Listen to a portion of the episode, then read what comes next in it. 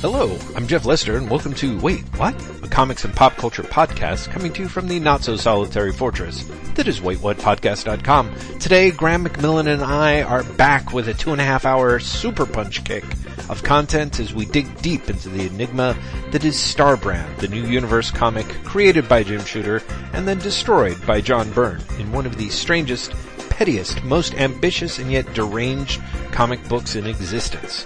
But first, before we get to that, we discuss the recent Defenders miniseries on Netflix and the even more recent Adam Wingard US film adaptation of manga classic Death Note.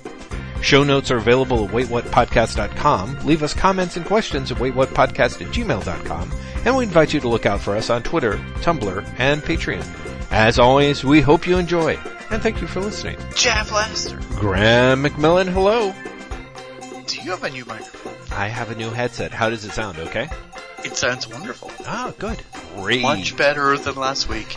we'll see if 20 minutes in something terrible happens. Exactly, exactly. So, but hopefully it'll all be groovy. So, um, yes. Well, excellent. Welcome to the show. Thanks for being on it.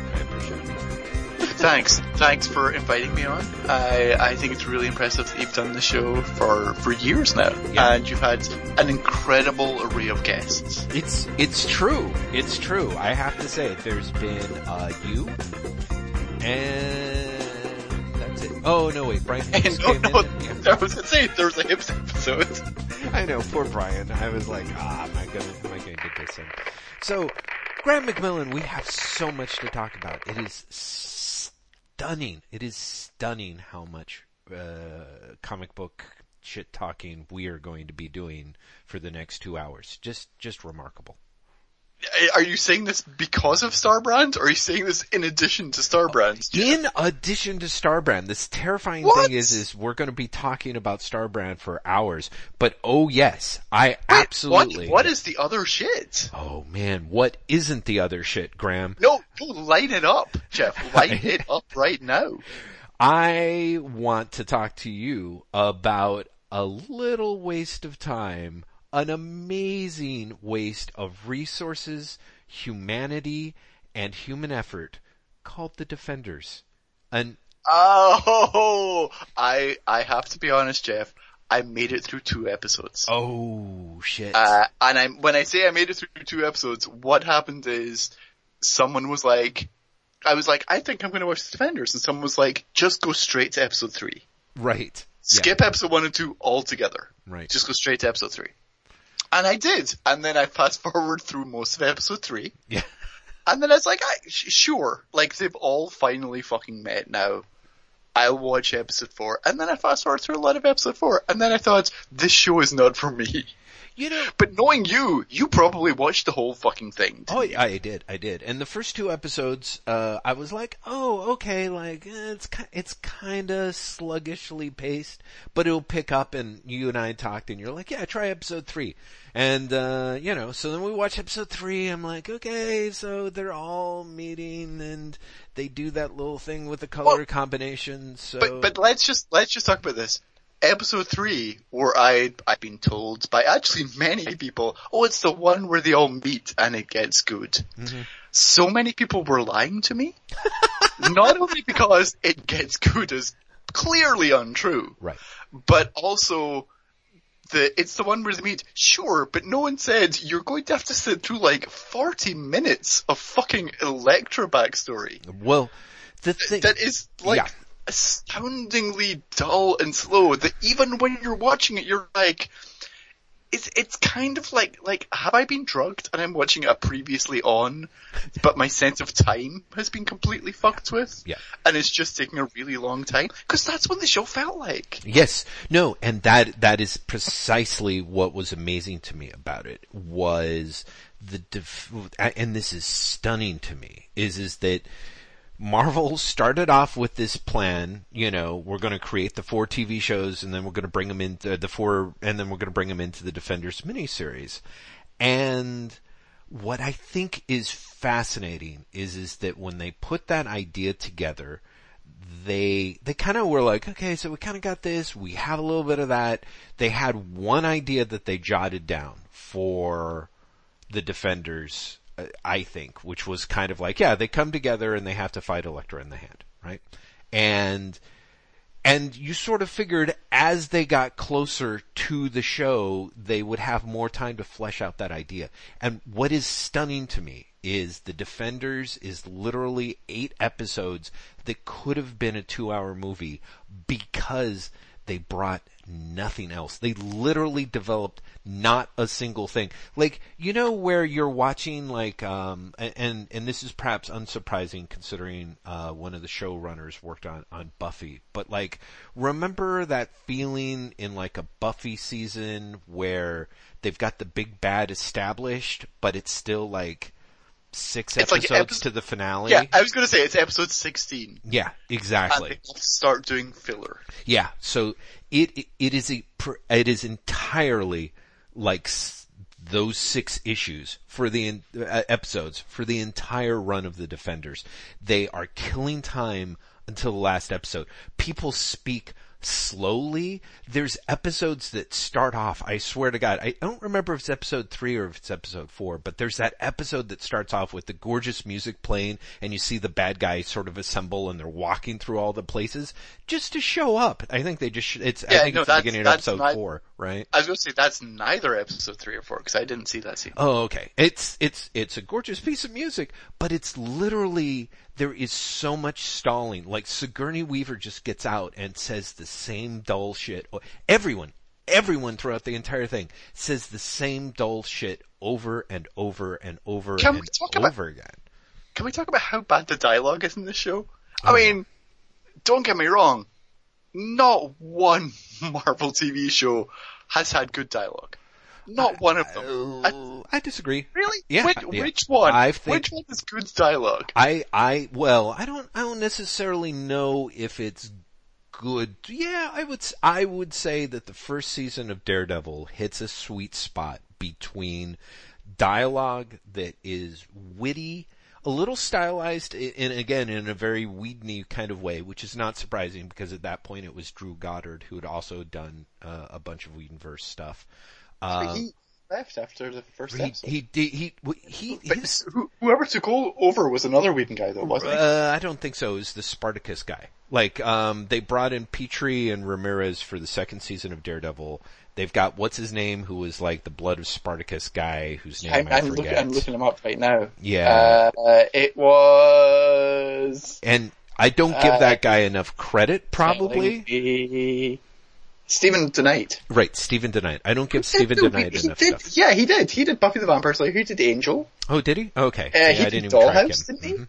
Prob- uh, who knows? I Yeah, did yeah, not he did. Yeah, Dollhouse. he's done a bunch of Whedon stuff. Yeah. So, so anyway, so these are Whedon guys, right? So, and, but I thought this stuff in Daredevil, there was stuff that was actually truly witty and the performances by, by people were actually really good. I know it was not your thing, but Well, one of the things you may or may not remember, Yeah. I thought that Daredevil season one was not my thing, but was very well done for what it was. Oh, okay. That's good. Cause I remember you saying things like, I think I preferred season two, which is like I, I, then I stabbed myself in the eardrums to keep you from talking. So- Oh, that's okay, because that was when I'd only seen like two episodes of season two, and then I saw more, and I was like, nope, okay. I have, I have to this day still not finished an entire season of any of the Netflix Marvel shows. It's interesting. I don't think, well, like you said, on the one hand, they're sort of kind of not your thing, but at least I think for myself, I think season one of Daredevil, one of the big problems with it is it really tricked people into thinking that it could be done.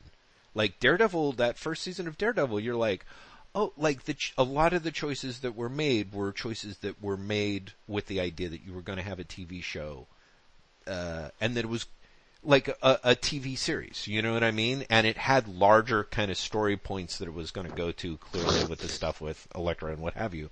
But the second season of Daredevil is kind of where the blight really kicks in. And I mean, I don't know, I'm not the best person to talk because I liked 75% of Jessica Jones, which everyone seemed to love, and about 30% of You uh, were su- Luke no, but you were super into Luke Cage's first few episodes. I was. I was I, like, I talked to you after you'd seen like maybe three or four of those episodes, and you were Really? like, "Oh, Oh, my, man. yeah," and you were really into it.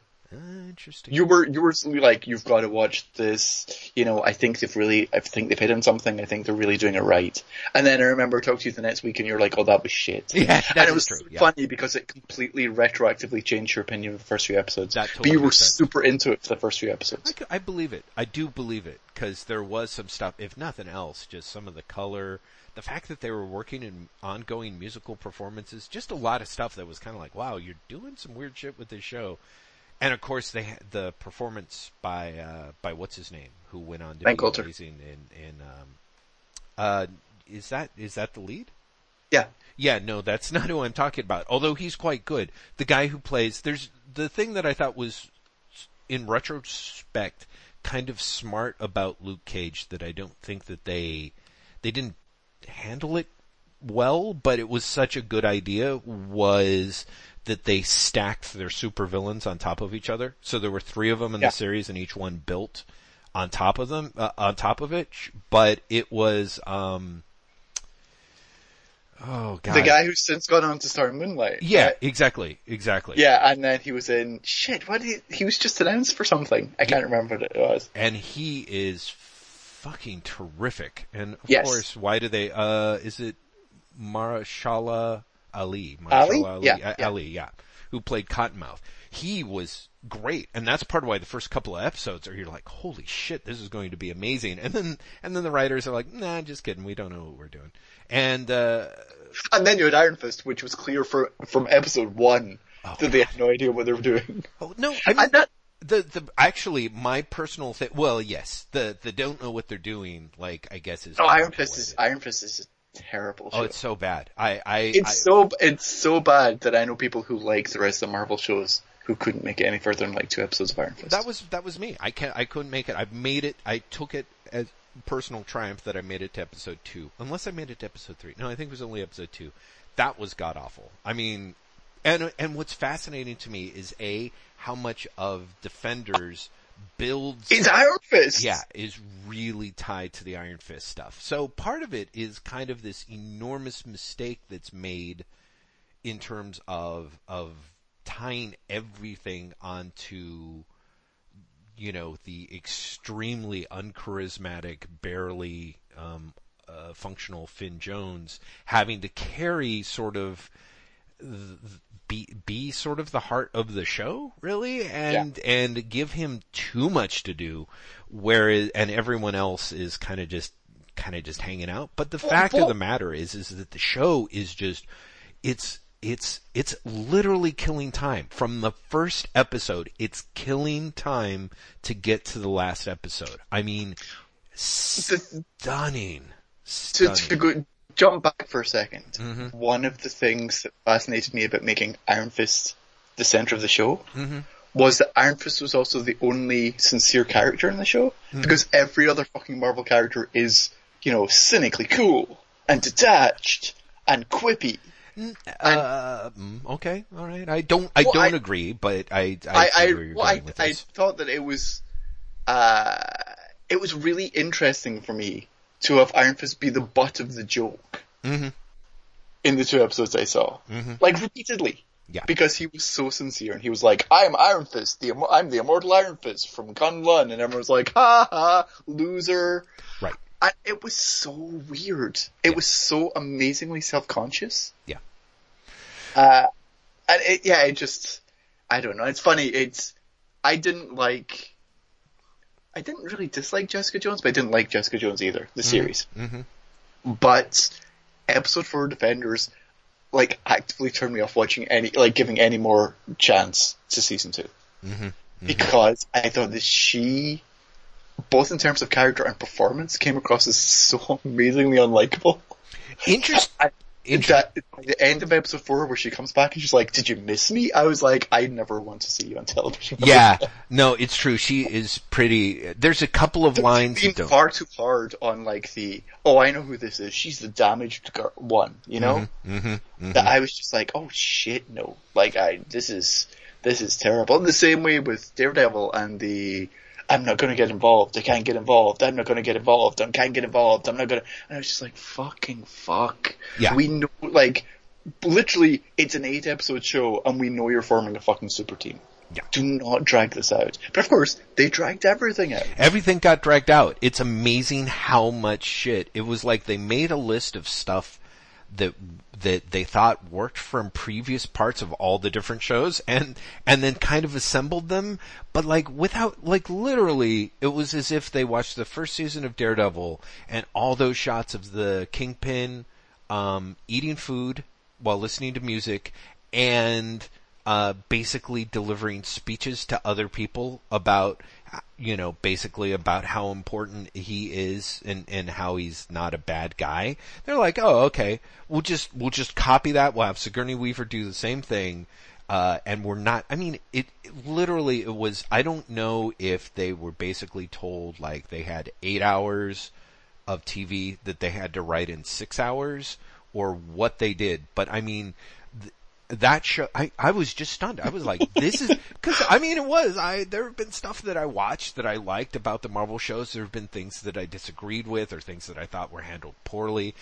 After the second season of Daredevil, knowing that it was the same showrunners, I was like, uh, Dare, I was like, there's no way that the Defenders can be good. But the thing that was really sad to me was, is that they, was there was, is that there are people uh, on the show that are trying, and some of those people are the actors. Some of those people are like the lighting guy spent way, way, way too much time thinking about his the the color palette choices. Like the color palette choices are really you can see parts where people are doing what they're supposed to be doing, which is working hard, but it is it, it's it's literally just all a waste because it, at the end of it, the the people who are running it are just like are literally running out the clock for eight hours. It was it was hor- I, and it's very I hard to watch. Watching through the other six hours cannot.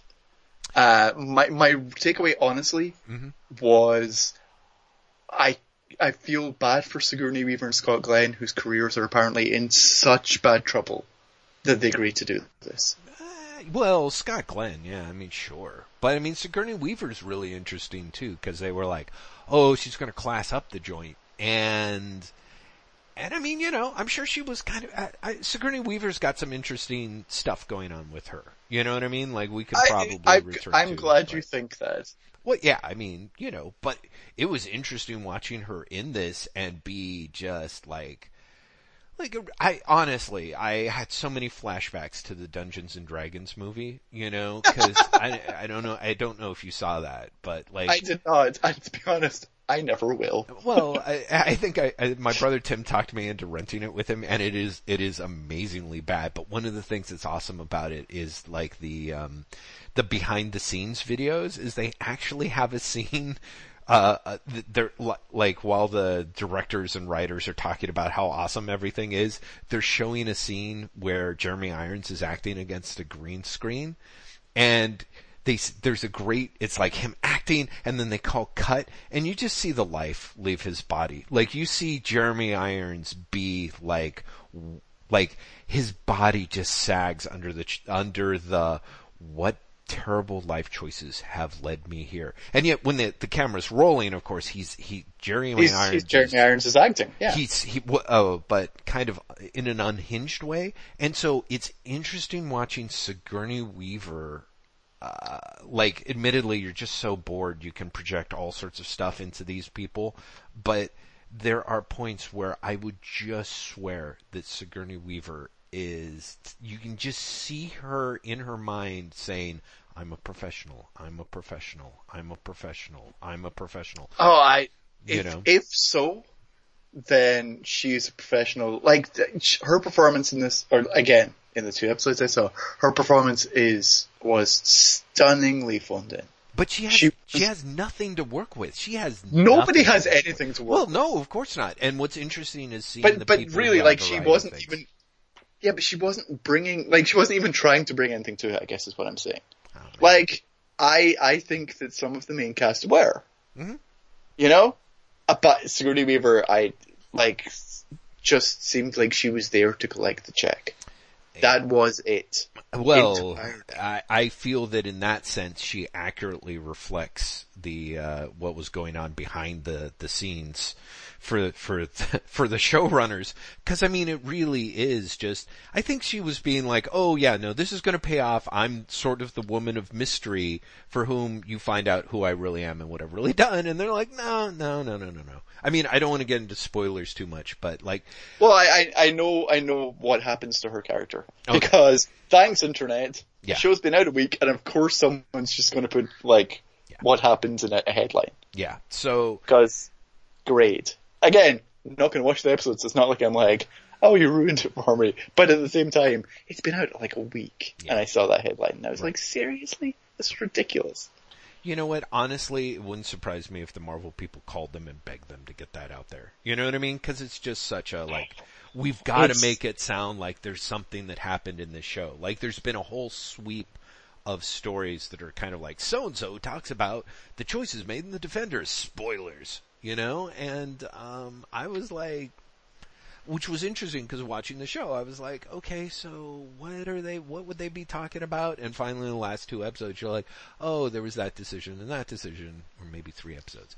But, And it's, it's going to be like, there's that thing, that's and one of them, Matt decides to put on his Daredevil costume. yeah, right. We, you know, maybe, but, but you, you can tell that the Defenders was not particularly embraced even by the core fan base Mhm. by the fact that really the weekend after it was released, it was dominated by the, the Punisher trailer at the end. oh, where was that? I never even saw that. It's the after, it it's the after credit sequence in the last, in the last episode. Oh, it was so funny because I was watching it being like, oh, I guess they photoshopped in the Punisher. Like, I must have gotten confused because I'd heard that he appeared and I was like, oh, okay, so they're going to end it with that.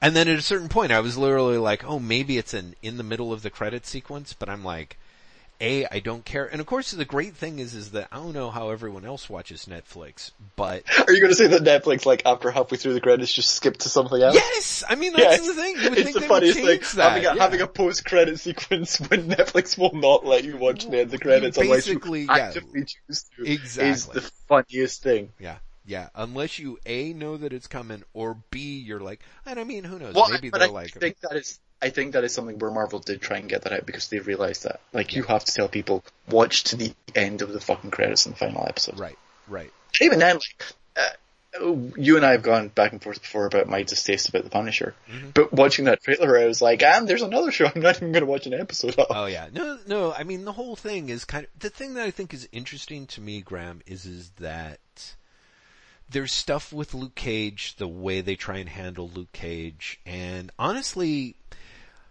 if there had been a drop of talent involved in the Iron Fist show, and honestly, I should I should qualify that um, drop of talent behind the scenes at the showrunner level. I mean, you know, the first two episodes of Iron Fist are directed by John Dahl, for fuck's sake. You know, that's the guy who did like The Last Seduction and has Right. done, uh, like, done some amazing work. And, and the first two ep- episodes of Iron Fist are excruciating, are excruciating in how badly they're written and how badly they're performed. Like, they, it, it used to be that like with the Marvel shows, it was kind of like, oh, we've got like a surprisingly deep bench. Like people might totally disagree with me, I, and I would kind of get it, but like first, again, first season of Daredevil, you've got some really good actors in some really sort of, you know, like you're kind of like, ah, Foggy Nelson or uh, Karen Page, and the actors are, are better than the material by far. By the time you get to Iron Fist, I was like, this show has to live and breathe, uh, as every TV show does, kind of on your characters, and all your actors are shitty, except maybe Colleen Wing, or maybe she's shitty. I don't know. I mean, again, only made it through two episodes of that, maybe three, and I blocked out the third from the psychic pain.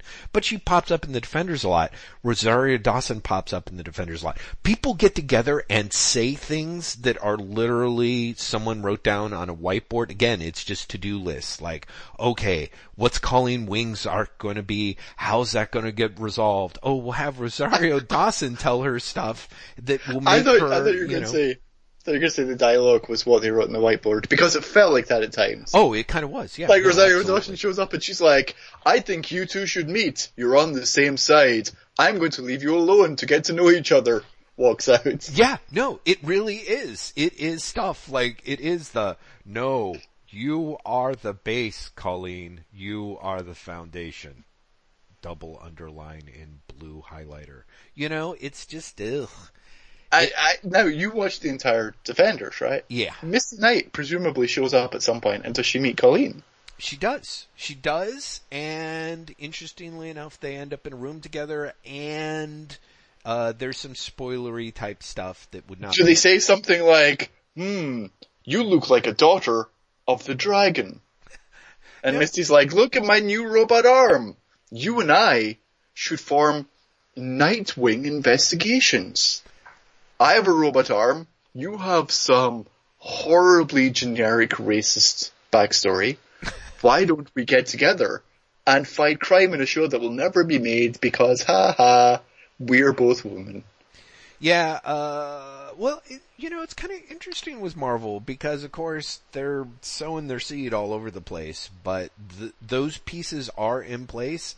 And honestly, if they were smart, they should just go ahead and do it because, uh, as far as I can tell, people like those actors were definitely cast with an idea of we're going to reuse them and and and again sort of it's TV kind of like why not? If the fans are into it we can we can make this happen.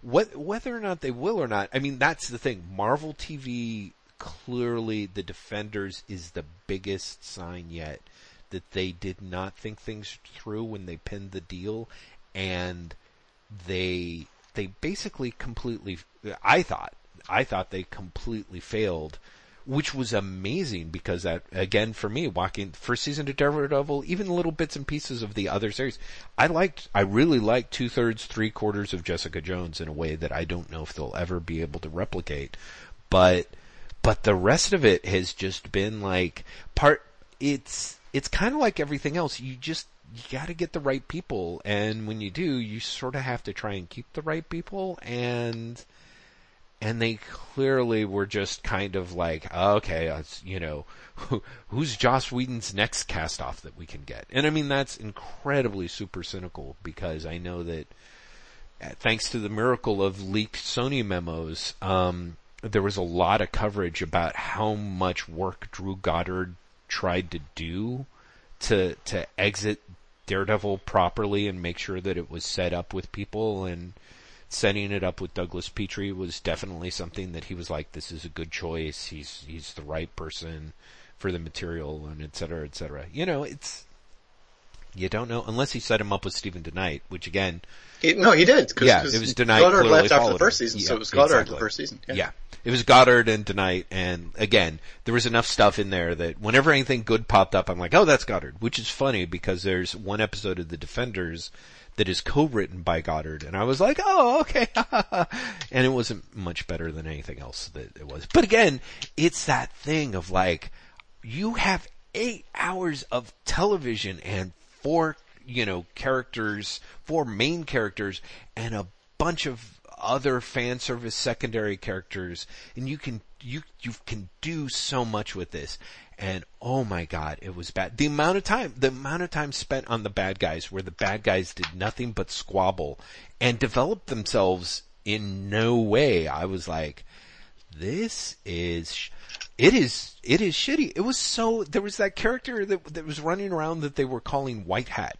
Between the fact that there was White Hat and Black Sky, like uh, it just showed you like how like thin the gruel was. Like they just didn't have time to put anything in the stock. And Yeah, it, it's just, it, honestly, the part where I think, like, my spirit bailed was, uh, Stick, spoilers everyone, chopping his hand off to escape. yeah, And then, like, it's only ever commented afterwards by Matt's been like, oh, what happened to your hand? Or something like that. And Yeah. It's like, what, what, this is terrible. yeah, yeah. Like, th- this is, this is the worst thing in the world. Yeah. Cause you can tell someone, again, in the, the writer's room was like, he chops off his hands, and it's really fucking intense, and it shows he's hardcore. Mm-hmm. And then when they get to make the show, they're like, yes, you can chop off your hands, but it's like a paper cut. Like, if you just hold on to it, it's fine. Oh, completely, completely. I mean, that's always been. A, I mean, there, there's a huge problem with the show I, that that just keeps going on forever. Is you've got two characters who are super strong and more or less invulnerable, but against a bunch of martial artists, right? And you have this sequence again and again and again, these horribly excruciatingly boring fight scenes because you just don't know. You're kind of like, well, okay, so Luke Cage can't actually get cut by these swords, but on the other hand, he really can't lay a punch on half these guys. And it, it just, it was, it was, it, and it's a shame because again, I feel like there was usually one sort of standout fight sequence. Even the second season of Daredevil, which is pretty lame, doubled down on the fight sequences in a way that was great. And here, there was literally a scene in the last episode where a sword fight starts between, um, uh, Colleen Wing and her mentor, who really looks like a, a celebrity hairdresser. Um, you know, hairdresser to the stars, who's apparently a member What- of the Hand. Was And- it Andre, who is of course uh, Janet Van Dyne's favorite Yes. hairdresser from Burns? It was him. They refer to it. Yeah, she, he's like, "I'm gonna cut your hair now, Colleen, and um, I'm gonna give you the Van Dyne special." It means a lot to people who know what they're talking about. You know, it's a secret language, Graeme. Uh, so they're fighting, and Misty Knight gets a phone call. Oh no, sorry, Rosario Dawson uh, gets a phone call, and she answers the call, and it's literally her talking with Misty Knight, and they're having this super dramatic conversation that, like so much of the Defenders, is them literally just repeating to each other what the audience members know, have known, and know because it's been mentioned four times previously with absolutely no new information involved at all. And the rest of the sword fight is not only happening in the background, but it's hidden behind some like pipes and ducts. So you just see a sword in the background and kind of a clang, clang, clang, clang, clang, clang, clang while they're talking. And I'm like, oh man. And it's, and they, of course they build it up like this is this huge dramatic thing that is supposed to be super important. And I guess if you watch the Iron Fist show and were emotionally invested in Colleen, Colleen Wing's character, and part of me was like, hey, the Colleen Wing character can act enough. I'm kind of involved in what's happening. But they were clearly like, uh-uh, no, no, too much work. Have them fight behind a bunch of ducts. And then later we'll come back and, you know, I, it was, it was, oh, that, sh- the Defenders is really terrible. I'm impressed at how, again, it, it was one of those things where I just felt saddened by the waste. You know what I mean? Like just, just the waste of human effort involved in that because there were people at the top who either for whatever reason could not do their jobs. Either they really couldn't do their jobs or they just didn't have the time or Jeph Loeb came in and was like, no, just this point and all the stuff on the whiteboard. I, I, I absolutely We have to film down. now. Yeah, exactly. We have to shoot right now. We have we to haven't shoot had to block out the sword fight. Have them fight behind pipes. I honestly would not be surprised if it, the, something like that happened. there, there, the, some of the grand finale fight scenes that happen, the big finale fight scene in the Defenders happens in a half darkened cave where you really can't even see much. Like it's, yeah, and it's all, it, and you can just in the background, you're like, come on people, come on, come on, come on, we gotta get to the Inhumans, come on, come on, come on, come on, come on, you know, and, uh, the Inhumans made by the man behind Iron Fist. mhm, mhm. That's in theaters on Friday, Jeff. Wow. Wow. Yeah. So, right. So see, that was the thing. They switched it to that super high priority and Defenders kind of really was treated like they were just like, oh, it's fine. Or, you know what I mean? Like there was so much of that. Just like, oh, it doesn't, it doesn't matter. And yeah. You say that, but Marvel is, and this is not my story to tell, but I'll tell it anyway. Uh, Marvel is, is reportedly amazingly touchy Mhm. about uh, Defenders reviews. Of course they are. To the point where an outlet, which is not an outlet I work for, just to spread Right. the blame around, uh, I know was blacklisted by Marvel for daring to suggest Right. that Defenders was not as good as the earlier series. Didn't even say it was bad. Mhm. Mhm. Just Well, saying yeah. it's not as good as the earlier series. They were actually blacklisted from all uh, from all cast interviews. Yeah. Well, that, I mean, that's uh, why. Right. Right, because they said that. No, and it's true. I mean, that's the thing. Maybe they think So they that- thought it was really that's great. A, Yeah. like like that's not a, a company that is has just decided like, fuck it, let's just get it out there. Like that, that's a company who actually genuinely thought this was a big deal. Uh, they need it to be a big deal. But I, I think it reminds me of a little bit of like what we talk about what's going in, on in Marvel Comics is these are things that are mandated on the whiteboard. There's a bunch of people who work hard to do what they can with the resources available, which are less than anyone thinks, and then they are so stressed out and defensive Uh, uh, that they are just shits. Plus, additionally, there's Marvel's gotten a long, long way on bullying, you know, and so it's not surprising that Marvel TV is like, hey, you know what? Whoa, we'll bully you. We've got like the biggest movie franchise after Pixar, or maybe ahead of Pixar. I would say ahead of Pixar at this point. Probably, I'm, you know, but. So, I mean, like really behind Star Wars, I can't think of anything that's bigger than Marvel. right, right. So there's, I, I can't wait to see what the reaction is to Inhumans. yeah, And by the reaction, I mean Marvel's reaction to the inevitable dropping that Inhumans is going to get. Mm-hmm.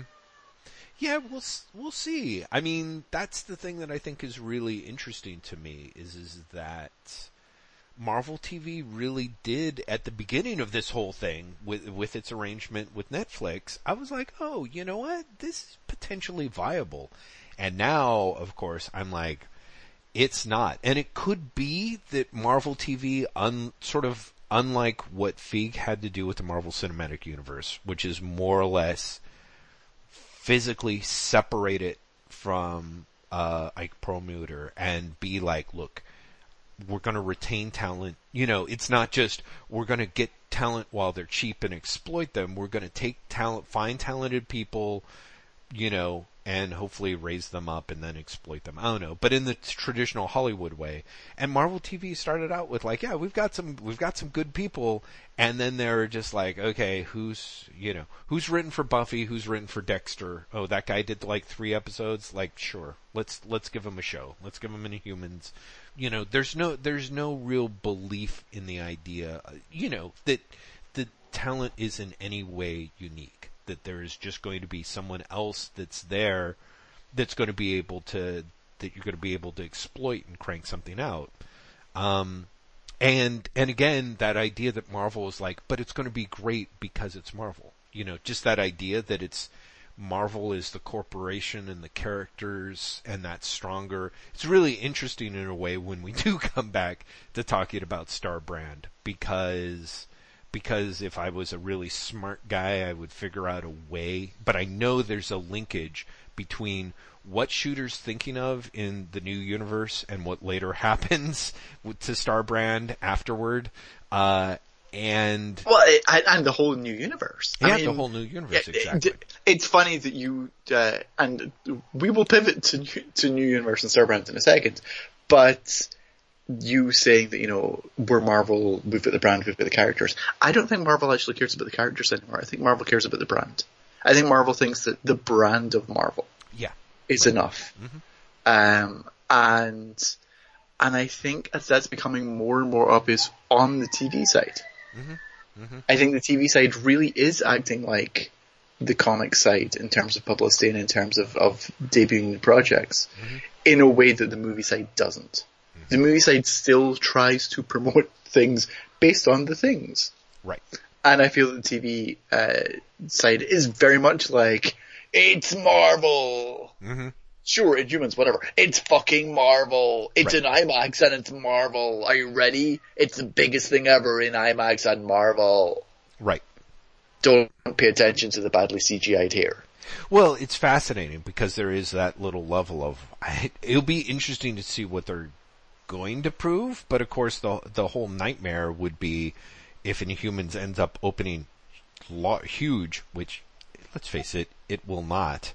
Um, and then Marvel Marvel TV is able to be like, see, like the Marvel Cinematic Universe people are just. It's just that they've got the Marvel license. Like you can do like like you said, it's Marvel. Like we're unstoppable. Anyone can do anyone can do this basically as long as it's us.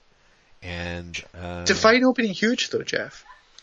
well, that's, that's a because like because Inhumans can't quote unquote open huge because it's a limited run Right. movie. Yeah, yeah, yeah. Like it's showing in X number of theaters, all of which are IMAX, sure. and it's only showing for. I mean, it's it is limited run. It's like two weeks at most, or maybe even less. Right. Yeah. So it's it's like it can't be huge. Right. It, and, it, and and that's very much on purpose, Right. Because they know that the the audience appetite for this is limited, yeah. Well, uh, especially right. considering like it's going to. What I am more curious about is what are the broadcast ratings going to be like for the first couple of episodes of Inhumans, because the hardcore fans are going to go and see in the movies. Mhm. Like, are they then going to tune into the show afterwards, like a month later, and say, "Well, I've heard there's a couple of extra scenes, that's worth it," or are they going to to not? And is mm. humans going to like die as a result of this? I don't, I don't, I, I don't know. I really, I have to admit the whole Inhumans thing is just this, is, yeah, it's, it, it's a whole realm of crazy that I have not bothered to follow in any way and therefore I can't even pretend to understand it and I can't even really say if I did that I would be able to, but I'd certainly know I don't know, Graeme. I gotta admit, that does sound, that sounds crazy. I mean, traditionally you'd be like, oh, here's somebody who is so confident that what they have is superior product that they do this sort of limited promo IMAX theater thingy and that's just going to drive up the ratings for the show because what they're going to have is the, the, the faithful are going to go see it in IMAX and be like, oh my god, that's great and convince all their, you know, all their friends to watch the show when it debuts. But, that seems really unlikely to me. Again, you and I have talked about the miracle of the watching the Glen Larson TV sh- movies for the Battlestar Galactica and Buck Rogers, and maybe we, you know, if I was more on top of my game, uh, research that and see if that's something. I mean, certainly from the Inhumans footage, you don't get the sense that it was done like the Battlestar Galactica where Glen Larson's like, I spent so much money on these fucking special effects, I've got to release it as a movie in the hopes of like recouping some of our money back, you know? Well, according to Marvel, and Mm-hmm. again, of course they're going to say this, um, they have spent a significant amount of money on the first couple of episodes. Mhm. And, and one of the reasons why is that they knew it was going to be released in IMAX, but also IMAX as a company has put money into the first couple of episodes. Oh wow. Alright, well there you go. So it, I mean, we'll we'll see what happens. It just it, it strikes me as one of these things that someone thinks of the marketing plan, but the marketing plan is entirely contingent on people coming out of the theater and going, "Well, that was fucking great." Right. And the problem is, I have not seen one person legitimately look forward to the Inhuman show based on the trailers. Mm-hmm. Mm-hmm. Not even one. Mhm. You know, and you still have people on the internet who are going, you know what's fucking great? Secret Empire. Secret Empire is a great comic. I can't believe they're still keeping it up nine issues in. You know? And even those people aren't saying Inhumans looks great from that footage. Right. Right. Yeah.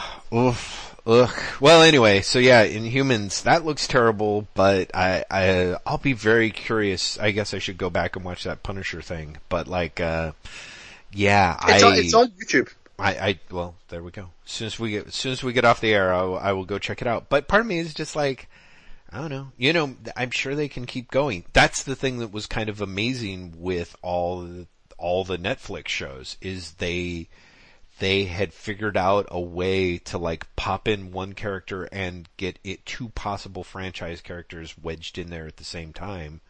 Um, and sort of maybe not make it that super intrusive, at least kind of sort of at first. And now, of course, it's just, you know, I, you get to the defenders and it's just a horrible, horrible, The- horrible closed loop. The one I'm looking forward to at this point is Runaways. Hmm. Uh, in large part because I've heard a couple of people who've seen it, seen the pilot, Right. and they, their response was kind of like, oh, it's actually good. hmm You know, like genuine surprise. Yeah. that it, that it, it was not the disaster that they were expecting it to be. Uh, and somehow I buy that more than I buy people going, that was the great, the greatest show ever. Right. You know, people who were like, oh, I kind of thought it was going to suck and it's okay, hmm is more interesting. And also the talent on Runaways, or at least, at least in terms of showrunners, makes me very curious. Who's who? You know- it shows you how little attention I've been. It's paying. Josh Schwartz and Stephanie Savage who did the OC and Gossip Girl, ah okay, right. Yeah, and that's, they that's they, like they could do something. that's a it, you good know? pedigree. Like that, sure, yeah, right? Mm-hmm, mm-hmm, Uh, so we'll see. We'll see what it's like. But that's also starting soon. Mm, It, yeah, it's, it's a it's a weird period for Marvel TV. But uh, but the Defenders has done nothing to make me go. You know what? Marvel's really shown that it can vary the tone of its shows, and it really knows how to take the best advantage of its real estate.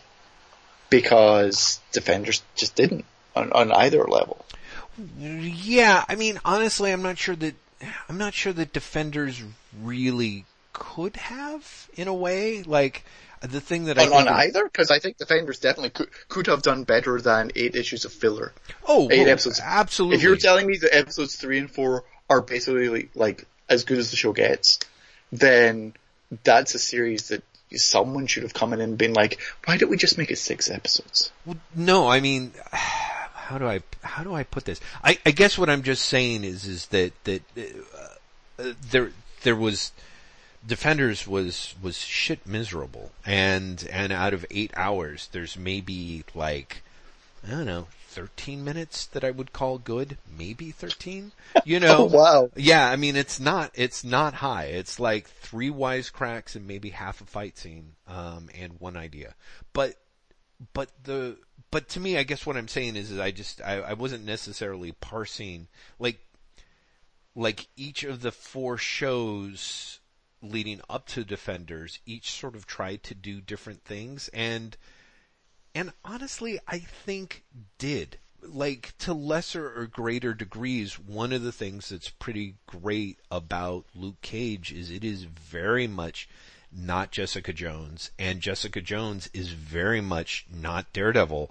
Part of the problem with Iron Fist and a big flag is kind of the idea that it is both a little bit too much like everything that's come before, and of course, like terrible in its own right. But like for me, I'm like, Defenders, the first two episodes, part of why I was like, eh, we'll see where it goes is part of me is like, it's juggling a bunch of different shows and I'm like, oh, and they were kind of paying attention to the idea of like these characters have character arcs and they're putting them in position to, to basically carry out those arcs and then, then they're just like, uh, but it's just a little too hard to actually develop that stuff and then resolve it. So we're just gonna have people talk and talk and talk and talk, and then they'll give each other the speeches that will resolve the their their character arcs, and then we're set. You know, and so it's just Whereas I, uh, I imagine that when you say they give each other speeches to resolve the character arcs, the speeches are literally someone saying, what you need to resolve your character arc is X, Y, and Z. Mhm. And them going, you're right. Mm-hmm. And then a ninja appears. Yeah, no, that that is pretty much eight out. That is most of the defenders, by all means. But I guess what I'm saying is, is that by its nature, which is they're gathering up all this other stuff, it's not going to be. It, it a it would have been a hard chore, and it wouldn't have moved the ball. It would be. It's almost impossible to imagine how it would have moved the ball forward. I guess in a way that we can talk about, like oh, Runaways, or like oh, maybe the Punisher will be something different. Like I'm just saying that Defenders. What what's amazing to it is is that uh, just like it failed even by the very lowest of low bars of like let's get all these characters together. Let's have them fight. You know the stage at which they did that they by which no one was really into developing it was just the the absolute minimum was done on it. But but again i just don't know like I can't guess behind the, the cogs of the machine. Just the fact that you say that Runaways is doing something completely different, I think that that's, um, Well, I, I, I don't know if it is. mhm. That's just, like, all I know is that people have seen it and are like, oh, it's actually good. And it's sort, it's made by people who have done different types of shows. Mhm. You know, and also the source material is so different. Mm-hmm. Like if Runaways is totally the same as Defenders, something has gone hideously wrong. no, exactly. But I'm just saying, like, I, I think that that's a sign that, you know, that, that would be a sign that they've, they've done something wrong. But that also sounds a little closer to what you were saying earlier. So I was a little, L- let me talk about, as long as this, I, we should chain this back into Shooter in the New Universe and Starbrand. But before we do, I want to talk about another Netflix thing, um, unless you don't want me to. Which I don't know what you're going to talk about, so I can't say one way or another. I was getting to that, Graeme. I was getting to the end of my sentence.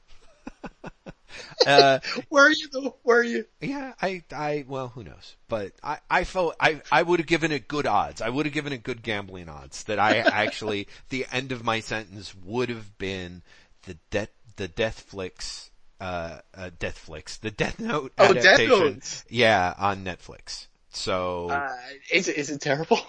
Well, see, this is it. I don't. Uh, I was like, I start. I yesterday when I was watching it, I I typed like I, I'm doing everything that I can not Not to to live tweet it. I saw that. Oh, okay. And everyone was like, "Do it," and I was like, "I can't. I can't. It's so unfair to people because it just came out and et cetera, et cetera." But I was like, "Oh, but I'll totally torture Graeme with it." And then afterwards, I realized, oh, Graeme might actually want to watch this because he did actually enjoy parts of Death Note or the first half. I of Death I Note. enjoyed a lot of Death Note. Yeah. So Uh, and I'm definitely curious to watch it, or at least I was before I saw the reviews. yeah. So the thing. And again, it comes down to like, I think life is too short. uh, yeah, yeah. uh, You th- you think life? Did you say life is too short? Because it sounds like if you're saying like light is too short, I'm like the actor No, life, has problems, life, but life, life is too short to sit through the whatever it's two hours of something that Bio reports adds nothing to the experience of reading Death Note.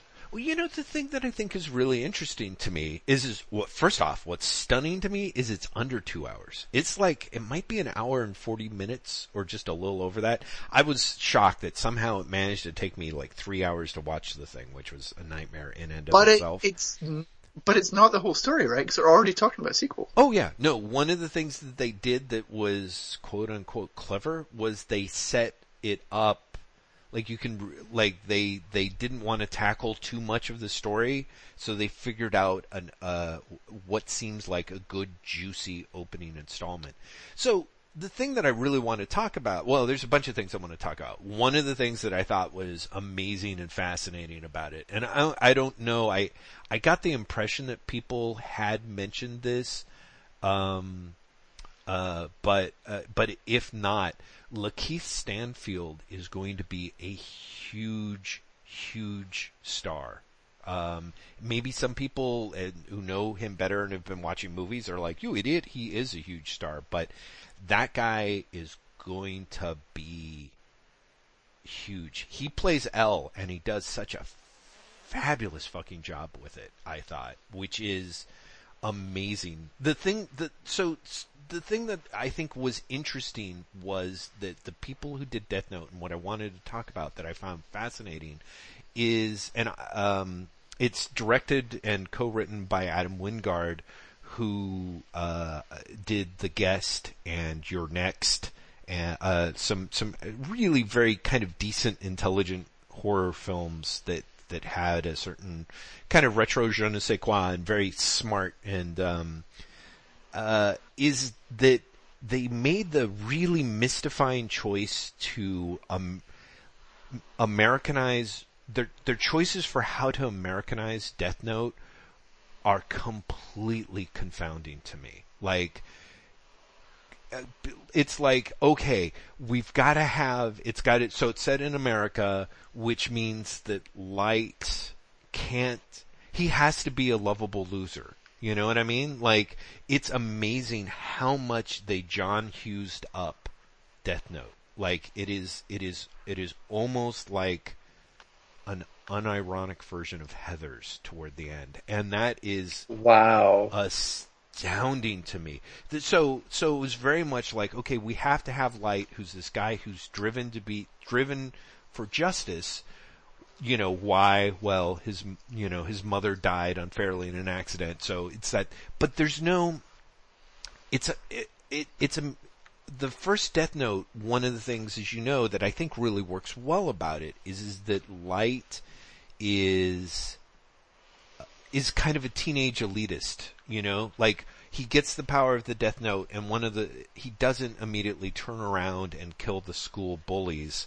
He immediately begins like, how do I make the world a better place? Right? Cause I, because I know, like, one of the things that I think is so smart about Death Note the manga is it takes the the moral self-righteousness that teenagers have this idea like I kn- you know that sort of outrage when you start finding out how the world really works but you don't know why it works the way that it does. You just assume that it's because people are corrupt and terrible and the world is crappy and there's no real you know sense of gray. There's literally black and white. You're literally like oh no I'm, I understand, like that, that inherent morality that teenagers have that lead them to, you know, that leads you into that weird world of say slasher films or whatever, or EC comic stories where like horrors are visited upon the unjust, you know. That framework, I think, makes sense for almost all teenagers. Teenagers go through a period where they think they know what's best for everyone because because they they've finally seen the world. They're kind of high on the the power of their own ability to kind of see past their own horizons as, as when they were children. Um, and what's amazing is is that the people who put together the American version of Death Note are like, absolutely not. That will make no sense so much of this is cast in this idea that Light is going to be a lovable loser who is very upset because he lost his mother, and then when Ryuk comes and gives him the death note, he is going to be sort of tempted by the power of it, but then he's going to be trapped into more or less doing what he does because, of course, uh, he's in love with the hot cheerleader who, of course, craves, you know, she's the one who wants to to like rewrite you know the world to make it behave and, and make sense. And so it's kind of like I, I am trying to work out if there's a good way of making an ugh noise right here because that's horrible. Oh yeah, it it it. I mean that's horrible. Yeah, and and you know the thing that's interesting is is there are talented people involved. I mean there is the guy playing playing light is uh, Nat Wolff, I think is actually correct for his character. Like that, it's it's a million miles away from the light of Death Note, but for what he is, I mean, apart from some of the weird, some of the comic choices are kind of. Eh. But but again, when by the time you get to L, who's done, and the thing that I think is amazing is is all this stuff with L that works really well.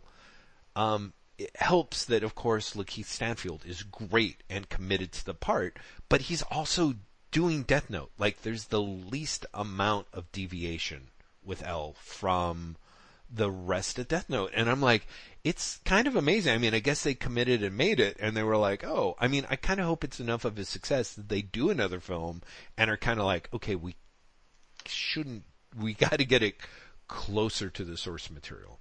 And one of the things that is amazing, it's just, it's an amazing adaptation because of, you know, sometimes you see adaptations that fail because they don't, it doesn't have enough, um, uh, faith in the material. And I'm mm-hmm. fascinated by the extent to which the, the Netflix version of Death Note feels like it is, uh, does not have enough faith in the American audience to actually step outside of Hollywood screenwriter product box. So they do all of the Hollywood screenwriter product box stuff to keep light being as sympathetic as possible, but but everything that it sacrifices for it just ends ends up changing the tenor so weird. And it's fascinating because at the end of it, as I think is weirdly the case, God, there was something else that I was watching. Oh, um, Baby Driver. Like I know that Baby Driver does is not intended to basically be a white supremacist movie, but it's amazing the extent by which you get to the end of Baby Driver and I'm like, that ending's a little to white supremacy for me. And sort of by the same token with Death Note, you've got, oh yeah, Light Turner's a good guy, but, you know, between the evil vagina and the relentless black person persecuting him, what's he gonna do? Am I right? You know? And that's also kind of a weird, like, it's this weird unintended, um, Yeah, that, that's very uncomfortable. yeah, I don't think that I. I think the people, all the people involved, would be really horrified that that's. They're like, no, no, no, no, no. That's that's not what we're trying to do at all. And um and uh, just the same way that I think Edgar Wright. If I said what I had said about Baby Driver, I don't. I was going to say he'd punch me in the face, but really, what he would do was like list his top 10 favorite punching scenes in movies and explain why they're his favorite and wow. I know, that's such a dick. A You dick are I such a dick. Jeff Lester, abhorrent human being. yeah, anyway, that was, that was really unfair. But, on the other hand, Baby Driver, the You're like, is- but, Mm, there you go. uh, do I stand by it? Meh. Anyway, so Death Note is fascinating. It's it's free to watch, Graeme. It's less than two hours. Uh, it will probably appall you 90, 80, eh, 75% of the way through, but, well, appall is overstating it. But, A, it's better than the Defenders, uh, and B, it's very interesting to watch if you just have any sort of casual interest in like the choices that are made, you can really see why people are making them, and it's not like they're making them in the uh, we don't have time. Let's just get to the whiteboard. There was like a lot of thought put into it, but Yeah, what exactly. that thought They're, they're says, very intentionally making them, but it's, that Yeah. doesn't that make them good decisions. Exactly. Exactly. So, so, you know, kind of worth watching. And again, you can watch it and be like, holy shit, Lakeith Stanfield, you know, I, when that guy gets his Oscar, you're gonna be like, oh yeah, he, I, I knew that was coming. So, um, but yeah. I don't know. I've got to say, you love the first season of Daredevil so much. Mm-hmm. The part of me is like, I'm going to watch this and be like, eh, that guy's all right, and you're going to be like, no, it's amazing. It's true. I might. I, very well could you be. have, you have shown up so much for the first season of Daredevil today that I'm like, I don't know if I can trust Jeff's opinion on anything. Well, I'm not, I, I, again, I think the first season of Daredevil actually is not great. I mean, in terms of the way that it's written, like it starts strong, then it really loses its way. It's sort of, depending on who you talk to, wins it back in the end or not. But I think that if you watch the first season of Daredevil, you can sit there and be like, okay, I feel, and maybe someone's willing to fistfight me on this because this has certainly happened before, uh, like, that, you know, that's a good actor. I think that person is better than their material. I think Charlie Cox is able to do much more as Mur- Matt, Murdock than I would have thought. You know, sort of the same way that you, to me, I can watch Luke Cage and I'm like, yeah, uh, the guy playing Luke Cage is good, but holy God, you know, Mahershala Ali is fucking incredible, you know?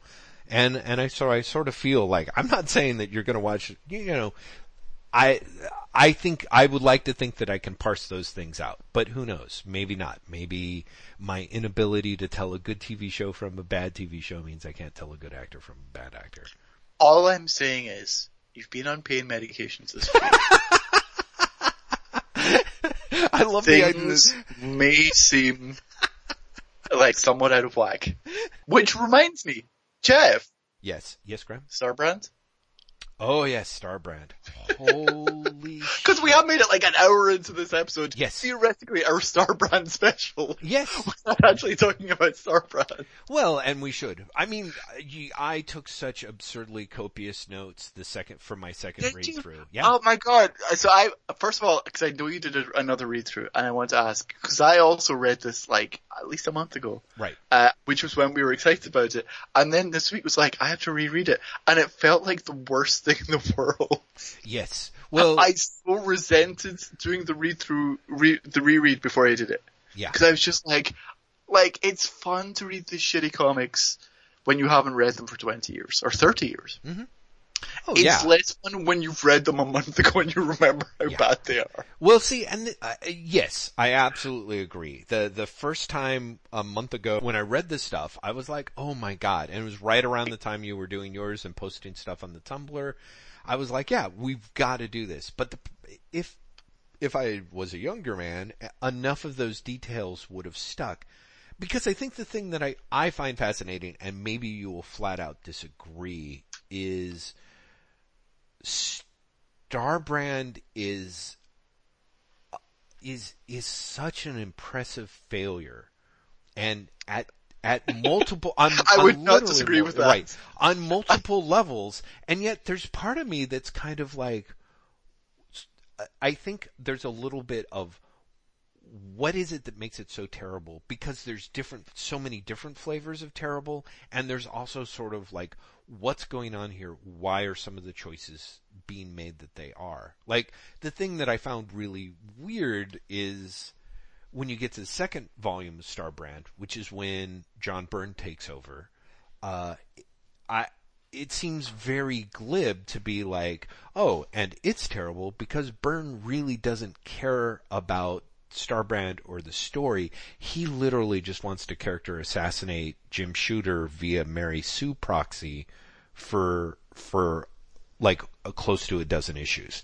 And that seems like the it's glib take. like but- all, but yeah. it's kind of true. no, All it's totally issues- true. It's totally All nine terrifyingly issues, true. like, yeah, so Jim Shooter created Ken Connell, the lead, the lead character of his issues, Yeah. very much in his image. Like he's very much put a lot of into it. How can I really, really, really shit on Jim Shooter? I know. I'll make this guy insane. I'll make him nuke his hometown. I will then say he's a rapist. Then I will have him form a death cult. yeah, yeah, and it just And keeps that's going fucking on and on. four issues Yeah. time. Yeah, yeah, no, like, yeah. it's fucking amazing. Yeah, and the thing that I think is interesting to me, and, the thing that's actually frustrating about it, is is that it is, it's relatively, it's lazy and it's inaccurate. Like if when you read the stuff, one of the things that is interesting about Shooter Starbrand and what everyone is left to, to tussle with up until Byrne takes over is some really interesting, problematic, in some ways deliberately and in some ways unintentionally problematic material with the character.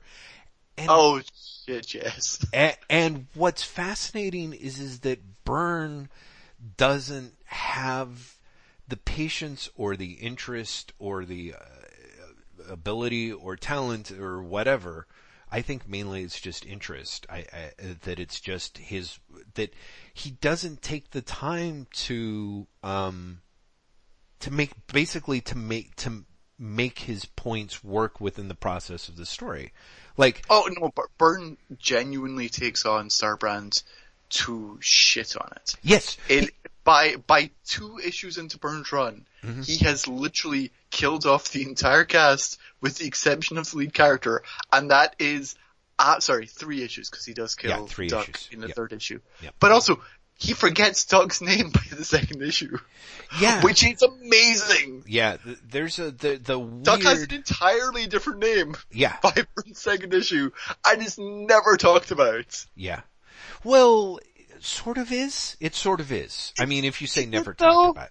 It depends on what your thing is. It depends on what your definition is. There's a weird point where um, everyone calls uh, Debbie, Deb the duck, um, Maddie when she is pregnant and is leaves Pittsburgh, and Yes. and at one point she says, That's a name I haven't heard in a long time. uh, right, but you because and she says that Ken Ken was Ken came up with my stage name, so there's some weird backstory there where the idea that she's Debbie Duck is actually her version of Joan Jett. I mean, there's there's a lot going on there, but I mean, I don't know if that's necessarily what you're talking about, or there's some other emphasis. But No, no, no, no. That's where- that's exactly what I was talking Yeah. about because he. I don't know. It just.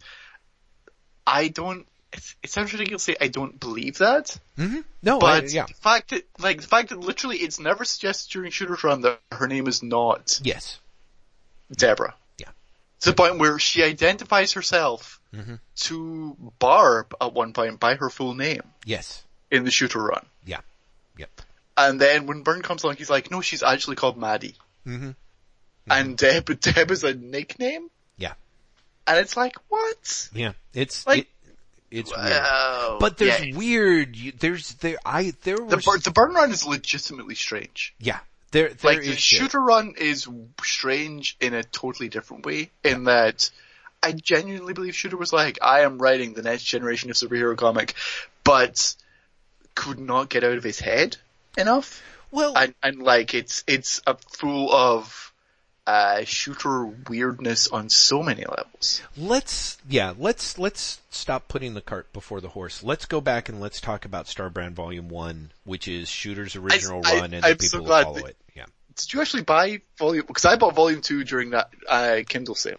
Yeah, I, I bought, I got them both. I, I the, Oh, the, did that you? Okay. enormous sale. I was like, I've I'm I've got to have both of these, you know. And then of course I was literally like, what have I done? What have I done? Yeah, even for the probably three dollars you spent, I, I, Exactly. I think it was overpriced. I don't know. I mean, the thing that's really crazy about it is, uh, I don't Volume know. everything, right? Volume one includes the annual, like the Bobby Chase annual. Holy which shit, that Bobby Chase shit. annual, right? Holy Yeah. fuck, that's amazing. That shit. Yeah, yeah. Okay, let let's go to the, let's go back to the shooter Yeah. issues to begin with. Yep. Shooter's run lasts from issue one through issue seven. But issue seven, he only plots and Roy Thomas scripts. Yes, that's right. Uh, because by that point, Shooter's been fired from Marvel. oh, interesting. Okay. Uh, it is, it was the lead book of the new universe. Mm-hmm. uh, right up until issue six, when all of a sudden it drops to bi-monthly, while all the other books stick with monthly. Mm-hmm. Mm-hmm. And I don't know if that's a deadline thing, if that's a shooter being fired thing, whatever was happening. Right. But it never, it never goes back to monthly after that. It stays bi-monthly, even though the other books are monthly. yeah. Um, it is, it's, I mean, it's, it's Green Lantern. Yes. like it's, it's unambiguously Green Lantern. It's Mm-hmm. the first issue. yeah. um, to the point where Ken Connell, the let's be perfectly honest, to Jim Shooter stand-in, Mhm. is introduced as the Daredevil, by small d character, uh, who instead of a test pilot is a crazy biker. Yeah. Um, and you know, he's fearless as well. Mm-hmm. And he gets the, the weapon from the alien who is like, it's the most powerful weapon in the universe. You've, you're getting it because you're fearless. But then there's an add-on, I want to say in the second or third issue, where the, the, someone essentially says, being fearless is really bad. Being fearless is, is, is a sign of, Yes. uh, uh, they don't actually come out and say like mental illness, but they kind of do. Yeah. There's, Yeah. there's an implication that it is not healthy to be fearless. It's actually later in the first issue. One of the things that is? I Yeah, it really is. It really is. He uh, Ken shows up uh, to to his buddy Myron's place, shows him that he can fly, and then recounts the whole story and saying things that he said keep coming back to me.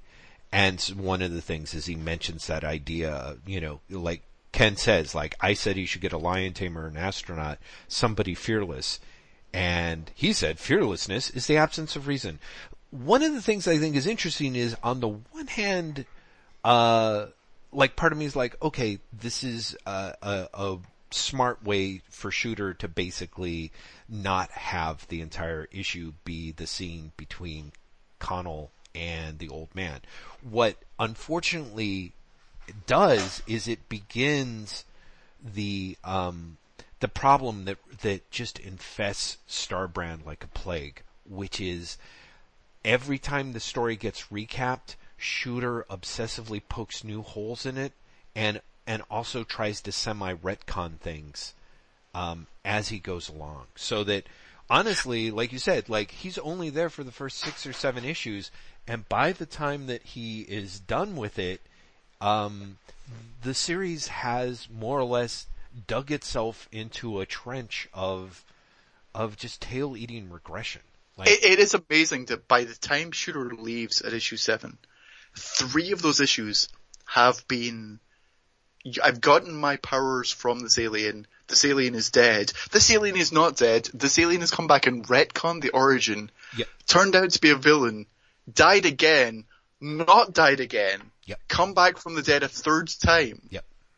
Yeah. and retcon the origin again Yep. in seven issues. Yep. The six issues in, it the the threat the it is origin and alien, then terrorists in the second issue, then spies in the third issue, superpowered mental hospital escapees, then spies who are terrorists, and then it's back to the alien again. Like it is such a a tightly constricted little circle. Again, because part of what Shooter is doing in Starbrand that that I think really fucks him up is he's not constructing anything, he's deconstructing things in a way that gives him almost nowhere to go. Like he Well, it's an astoundingly claustrophobic series, Yes. even when Shooter is launching it. Yeah. Yeah, yeah, yeah. The series, the series has essentially five characters. Mm-hmm. No, six characters, but one of them is the underage babysitter that Ken wants to fuck until he doesn't want to fuck her. Right. I mean, that plot literally goes nowhere and is one of those, a lot of the series actually is a lot of, um, Jim Shooter is clearly working through something. Oh yeah. Uh, You I- know, yeah, and, and like uncomfortably so. Yeah. Well, cause I think he's Especially because I then researched, I was reading up on the, like, the new universe, yada yada, Uh-huh. and I found out that Debbie is actually based on one of Jim Shooter's ex-girlfriends. Okay. That's amazing. What, did you find out anything else about that or just sort of that simple statement? No, just that. Apparently Myron and Debbie are both apparently based on people that Shooter knew. Which sort of makes sense because like, the characters Debbie themselves. in yeah. particular, Mm-hmm. Mm-hmm. Is like, considering, cause let's be honest, she's treated like shit throughout the entire book. By everyone. Uh, yeah, well, yes and no. Apart, apart from Roger and Roger's wife, whose name I've completely forgotten. Well, okay, let's, let's keep it split, let's keep it split separate. I, I, let's, if you don't mind, let's talk about Yeah, let's volume get- one no, and volume two as two different things, you know? Yeah. So, so yeah, in the, in the first volume, it's amazing how little stuff makes, kind of makes sense, you know, but, and, and the stuff with Myron and, and Debbie Duck both feel sort of, because they seem to almost serve no purpose and they have a lot of texture, but that texture is really not put to any sort of story ends. Um, there's no, it, you suspect that it's you, real life. You buy, you Yeah. buy that they're based on real people because they, it's not that they add anything to the series, because arguably they add the most to the series, but they don't serve any narrative purpose. Exactly. In, in a way that like Barb does, and Barb, Yeah. by comparison, comes across as very fictional, very unreal, yeah. because she is purely there to, to honestly work out Shooter's issues. Like in, in a, in, real, you don't think there's some like wacky shit going on with Shooter's relationship with women in general and Shooter's relationship with monogamy going on and being worked oh, out no, through no, no, no, no, no, no, no, no. I think, I think Shooter has issues with women and I think Shooter's got huge issues with monogamy. But, how do I put it? I don't think that, I'm not sure that the stuff, A, I'm not sure what is, if the, the stuff with Deb is actually that, is necessarily, I mean with Deb, with Barb is necessarily that fictional. Again, it just feels, um, it has less texture to it, so it's tempting to make it be like, oh, this is going to go to some genre stuff too. But no, what I thought was interesting was rereading this, the shooter issues, how much, um, cause you've got separate situations where Ken gets together with friends who are characters that have never been mentioned before and aren't going to be mentioned again, really. And a lot of the reason for that is for those friends to basically say like, yeah, you know, basically you gotta fuck everything that you can.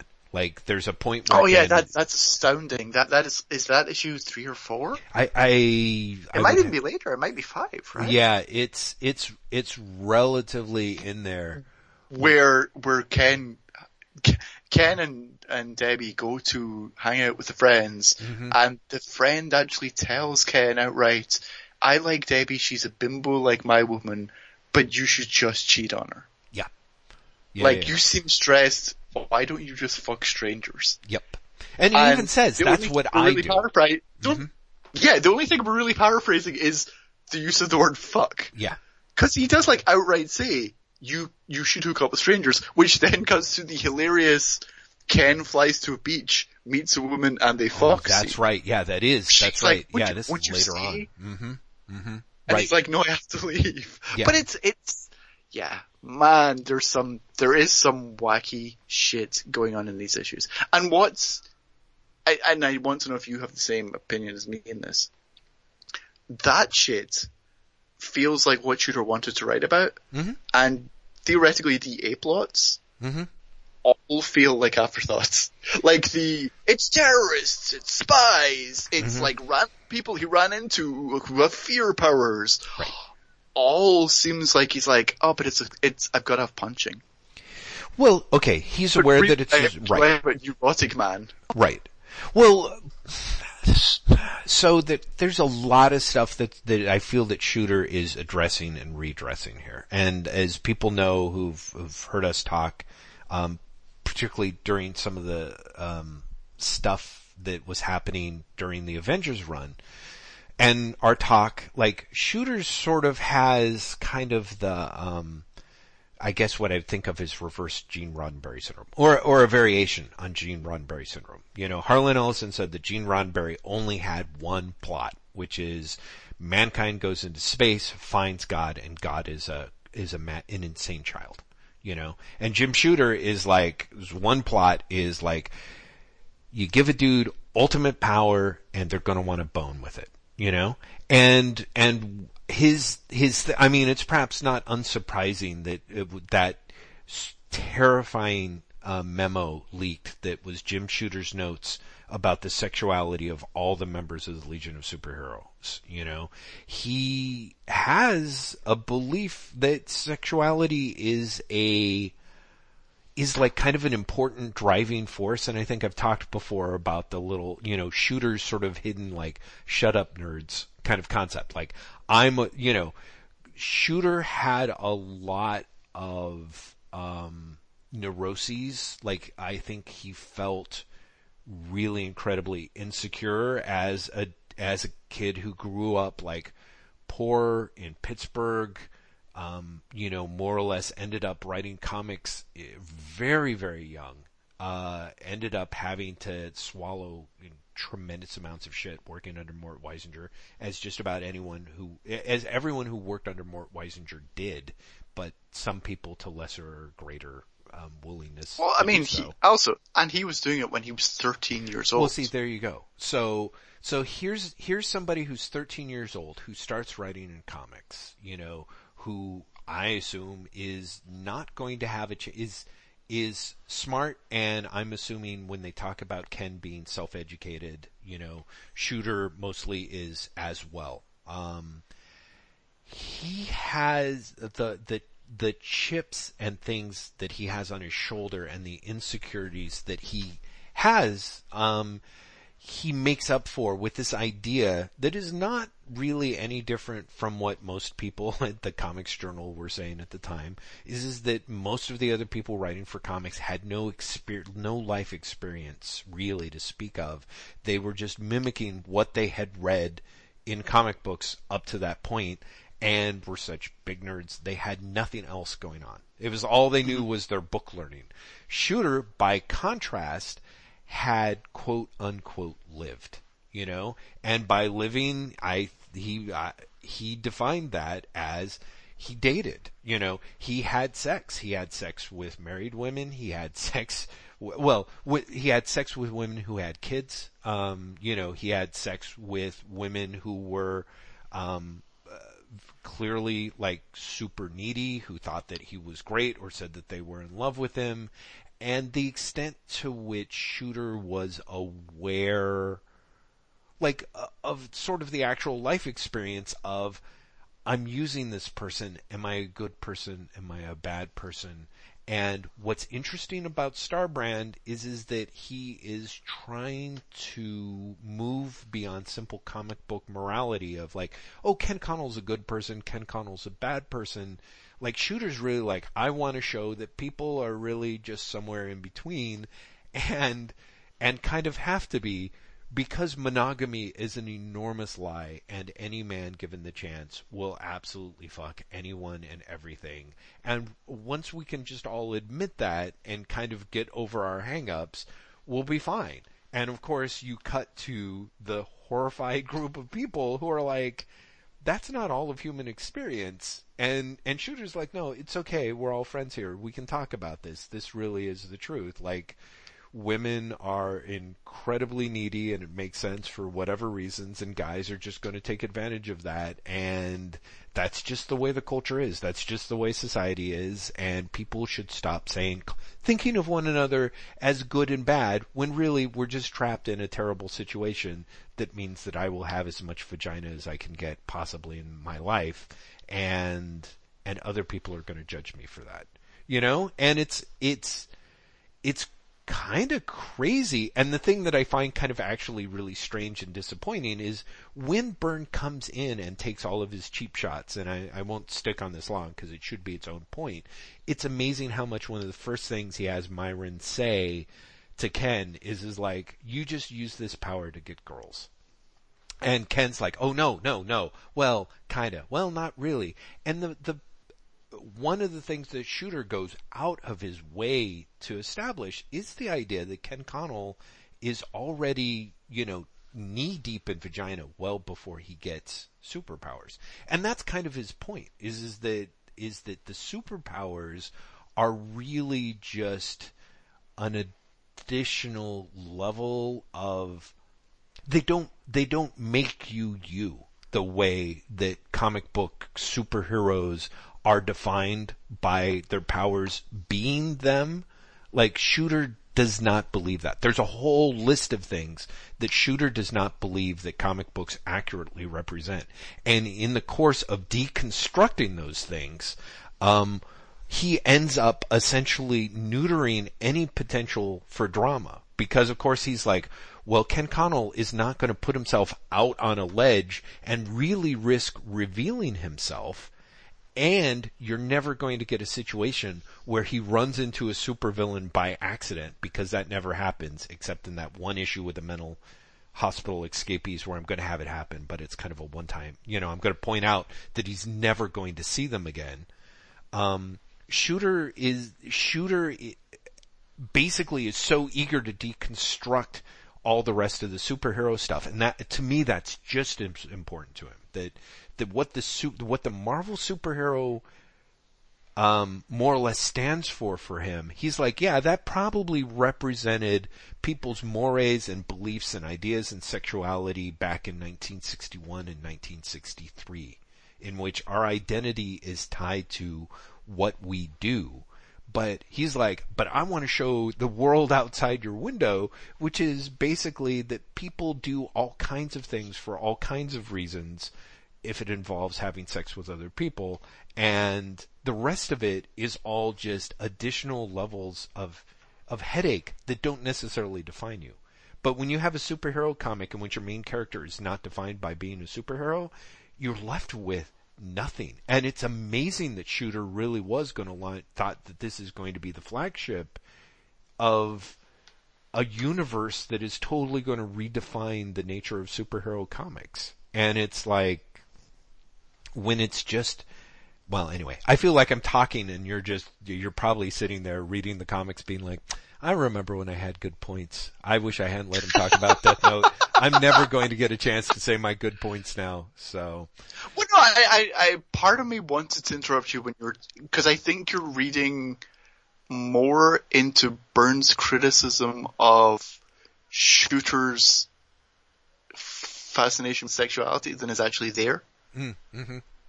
Uh, I think the I think the Myron getting the girl part in in issue shit 11 mm-hmm. um, is is like the the parting cheap shot is intended as a parting cheap shot, and what uh, Ken is responding to is the other stuff that Myron is saying, which is much more an attack on sure self-image in terms of you surround yourself by weaker, needier people, and you you play down your own skills because you want people to compliment you.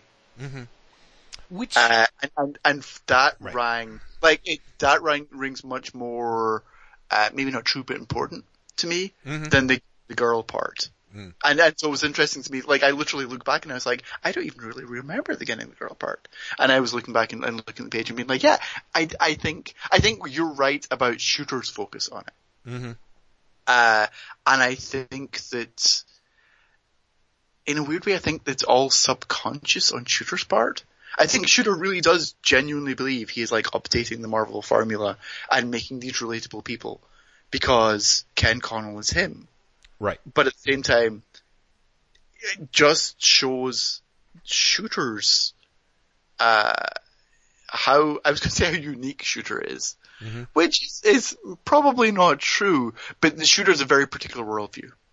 Mhm. And the Shooter worldview is far more self-censored and Mm-hmm. far centered as opposed to censored, which is what it sounded like. And, and far more egotistical. Mhm. And I think he was aware he was, Oh, because Graeme, do you mind What- repeating? what you you- suddenly dropped out for like just two seconds there. Sorry, like literally just Okay. when you got to your noun. So what, what was that? I, I was saying that Ken Connell is far more self-centered and far more egotistical than I think Shooter realized he was making him. Mhm. Because, as you said, Shooter drops out the traditional superhero elements of Starbrand. Mhm. And is like, look, this is a realistic guy. But what you're left with is this amazing sort of like proto-slacker Mhm. who exists to question whether he's reached his whole, his full potential. Mhm. While everyone around him is telling him that he's wonderful. Mhm.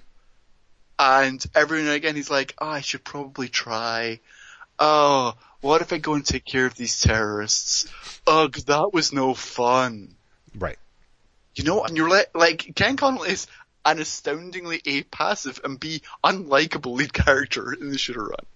Yeah, he. Like- right. Yes. Amazingly so. Mm-hmm. And what's fascinating to me is when you get to the po- immediate post-shooter issues, Mhm. and you have Cary Bates and Bobbie Chase writing, right.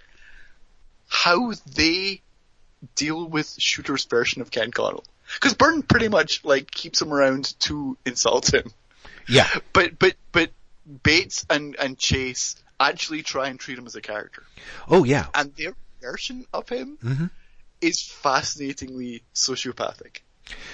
Actually, you know, the thing that I, it's funny that you mentioned that because But- the chase, the chase, the chase issue is fucking phenomenal in It's- this, it's in the way that, that it is a, that it is, that Ken is, um, a brash young man to the point of being a sociopath. But interestingly enough, in a kind of, um, there's a way in which Chase's story makes sense within a certain, everyone is a sociopath. well, yeah, exactly. In a certain framework, which is to say that, that by crafting the Star Brand Annual is very much in the vein of the sort of direct-to-video erotic thrillers, or, or even just sort of some of the erotic thrillers, it, it, it it's much closer to be, like being an identifiable thing. And it, and it, that identifiable thing is kind of like, you see represented in bad movies, but also has a kind of consistent worldview, which is essentially that everyone is terrible and mistaken. And which is, which I think is really helpful in, in the sense of the Star Brand Annual. Everyone, no one makes it out of the Star Brand Annual, um, unscarred. In fact, spoilers, Ken Connell's the only one who makes it out alive Makes it out alive. you Yes. know, but, but at the stage of it, every character from the insane boyfriend to, to the, the French, uh, woman who, uh, Ken falls in love with, like at every stage, they are both inherently wrong and right, I guess, about things. They're never right about the things that they think they think they're right about, but they more or less end up creating a world or a universe in which they prove their worst suspicions right about the world. And I think that's really fascinating as a way to interpret um, uh, Star both Starbrand and sort of Shooter's what Shooter's doing in a way that is more layered and more interesting than what Byrne's critique ends up being. I do yeah, want well, no, no, exactly. There, there, there's a lot more to, uh, as weirdly cartoonish as Chase's annual is. Yes. She at least addresses Shooter's version of Connell. Mm-hmm. She, she does so, and also can only make him seem heroic by surrounding him by worse people. like, no, but Ken's, Ken's quote unquote friend who flies him to, is it fucking Switzerland? Yes. Flies him to Switzerland seemingly with the only reason that he su- should seduce the, the friend's girlfriend to mm-hmm. prove that the girlfriend is unfaithful. Yeah. And then when it looks like it might happen, hires assassins to kill both of them. Yep. Is astounding. Yeah.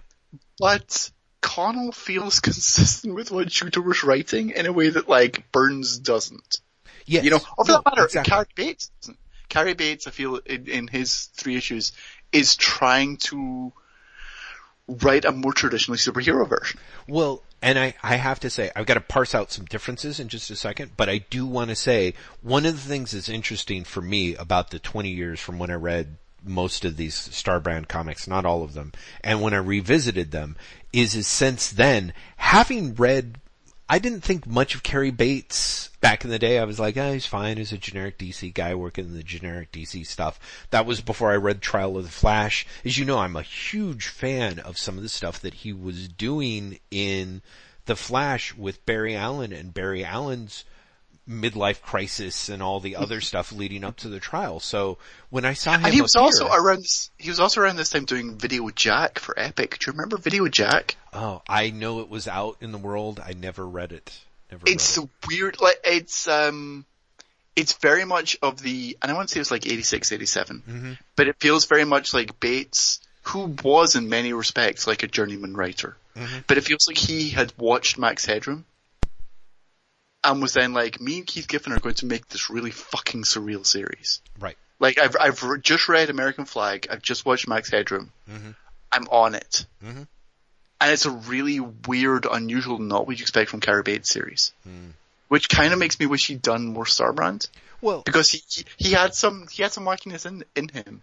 I, he, well, he does. I mean, you look at the Trial of the Flash stuff or some of the other stuff he was doing with Barry Allen. The reason why I'm actually, I got really excited as shit when I saw Cary Bates' name on there because I was like, oh crap, Bates might be the perfect choice for Starbrand because, because he also has some ideas in, with Barry Allen's Flash about using the superhero split as a way to look at male insecurity, I guess, that I thought that would fit potentially very well in with Shooter Starbrand stuff, potentially. And, uh, I want to mention one of the things that's interesting is, as you know, the, the, um, the second of the two Starbrand issues that Bates does, he does do with Keith Giffen, and it's their Night Mask Kirby issue, which I, I didn't think came off especially well, but it was interesting Yeah, to see that they, you It's know, an interesting failure, but it's also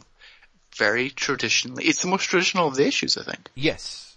Um, it is. It is uh, to both in a way, sort of to its detriment, in a way that um, the previous issue before had a certain um, like it fit in with Shooter's rules. There was another thing I wanted to mention about Shooter's run, which actually, I, um, but before I get to that, I want to actually mention you keep uh, you uh, have conflated Cary Bates with George Caragonne.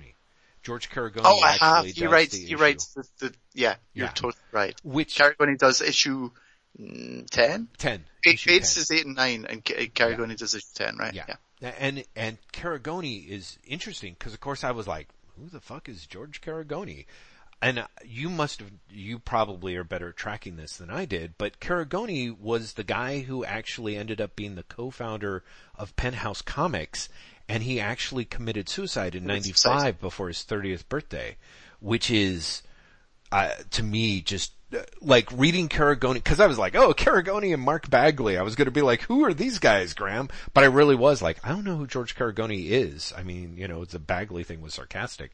And reading his Wikipedia entry is like one of the saddest things ever, cause Caragonne, uh, killed himself before he was 30, created Penthouse Comix, but before he did that, he was, had been an animator who more or less went, like wrote comics, ended up writing a bunch of comics for the Star Comics line, ended up doing Star branded issue 10, follows Shooter to the Valiant universe, and vo- like basically when he hears Shooter's doing it, drives all the way to New York and apparently walks in and offers his services. And, uh, ends up writing like licensed comics for Valiant. Like he really doesn't have, he's got this li- this, this terrifying life of someone who like, tried to follow Jim Shooter and get in close with Jim Shooter as a way of building his career and then just ends up, uh, in a weird mm, funhouse mirror version of Jim Shooter founding pornographic comics and then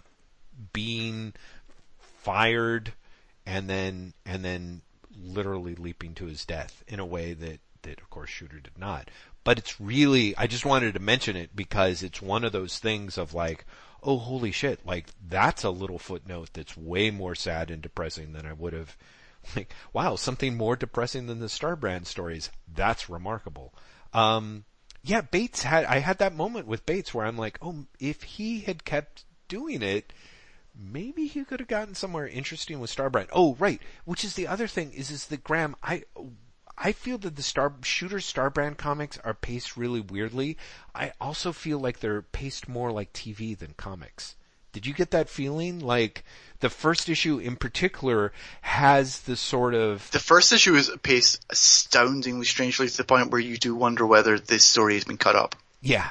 Um, but all of the rest of the stuff, like it's very common as, as you know and I know, the Marvel formula of basically like, you know, open with a dramatic action scene, get in some talking, close with a dramatic action scene, kind of, you know, 212 kind of deal. Shooter is doing a lot of gabbing and then the action comes in and is usually quick and reminded me in a lot of ways weirdly of the Incredible Hulk TV show. Like, not in any way in the sense of like, you know, there's like bad special effects there, but I was surprised by how much of it um, Shooter is keeping really minimal. He's keeping super heavy on the relationships. And even when the power stuff breaks out, sometimes it's super big. But in the stuff with the terrorists and the spies, it's literally like, I'm flying and I'm getting lost. In fact, and this is really weird, is how much Starbrand kind of resembles Green Lantern, but also the greatest American hero. Like, do you remember that TV show? I never, I've never seen the show. So it, I, I, know it exists. I know yes. what it is. Yeah, you know what it uh, is. So Strange for, didn't have a show called The Greatest American Hero in a country that wasn't America. That is shocking to me because just put that out there. It's, it's here's the thing, they yeah. probably did. They, I'm sure they did. Um, um, no, but what what I think is is responsible for that is I think Shooter is very much trying to keep to the quote unquote rules of the new universe, mm-hmm. which was new universe was supposed to take place in real time. Right so that like by the end of a year, a year would have passed. Yes. And also that nothing so big would happen that it would break the quote unquote reality of the, of the universe. Right. Yeah. There couldn't so be anything have, that didn't happen outside the real world. So to speak. Right. So you have like, you have a nuclear explosion, but it's a nuclear explosion that happens at the very bottom of the ocean. Yeah. And it's essentially deafened by by Starbrand, mm-hmm. and you know you have he attacks the terrorists later after you know they they kind of piss him off. Mm-hmm. But it's it's sort of hushed up, and it's it's reported in the news like, things happened. Who knows?" Right. Um, and the the mechanics of that mean that you can't have the traditional superhero fight. Mm-hmm. Aspect. You know, you've got to you've got to have something smaller, and I think Shooter was uh, as the guy who came up with the rule, mm-hmm. maybe the only person in the new universe who actually believed it. Yeah. Uh, I had, I actually also read the first issues of Spitfire and the Troubleshooters. Mm. Inspired by this, inspired loosely by this, Uh, and it's amazing how quickly that book just like careens off into like bad Iron Man. I'm gonna say how quickly, I mean like by issue two. Oh yeah, well the, as you know, because Starbrand pops up in issue five, they reprinted in volume one here, and issue five of Starbrand and uh, Spitfire and the Troubleshooters, written by Gerry Conway and Roy Thomas, uh, is is yeah clearly you've got like a machine rampaging down the streets in Boston with like an overheating power pack kind of thing and it's like okay that's clearly that's clearly a game changer and and but to be fair honestly it's also in its completely sort of hackneyed way like, it's, it's more interesting yes, than Star. It's it's more interesting than Starbrand. One of the things yeah, that's fascinating is yeah, Shooter removes all these, puts in all these little rules in place, and and doesn't realize the extent or doesn't care the extent to which it checkmates the ability to to get a story that can progress some way. Oh, I, I know. I I think he I think he is perfectly aware of what it does to the to the story. Mm-hmm. But I think he is also very much of the mindset of the only way to get to the quote unquote future of comics is to make sure that we can't write the same stories again. I think the part that he's missing is you have to have something to replace it. Exactly. And he, and, and doesn't. he doesn't. He really doesn't. Just, yeah. For his, his seven issues, he just repeatedly demonstrates that he has nothing to replace it to the point where when the old man comes back and he's like, I'm an alien and I, you know, we're going to have, we're going to have a fight that will eventually go into fucking space. Yep. That is the most memorable part of Shooter's run. Mm-hmm. Because it is breaking his own rules. Yep. But it's giving there, there actually is conflict in these stories. Mm-hmm. Because without it, there is soap opera that is just illustrating Shooter's own uh, relationship hang-ups. Mm-hmm. That's it. Mm-hmm. And it's not ju- it's not just the sexual hang-ups because Myron is very particular. You know, Myron is there to uh, glorify Ken, but also to show the ways in which Ken cannot uh, has reason not to trust other men.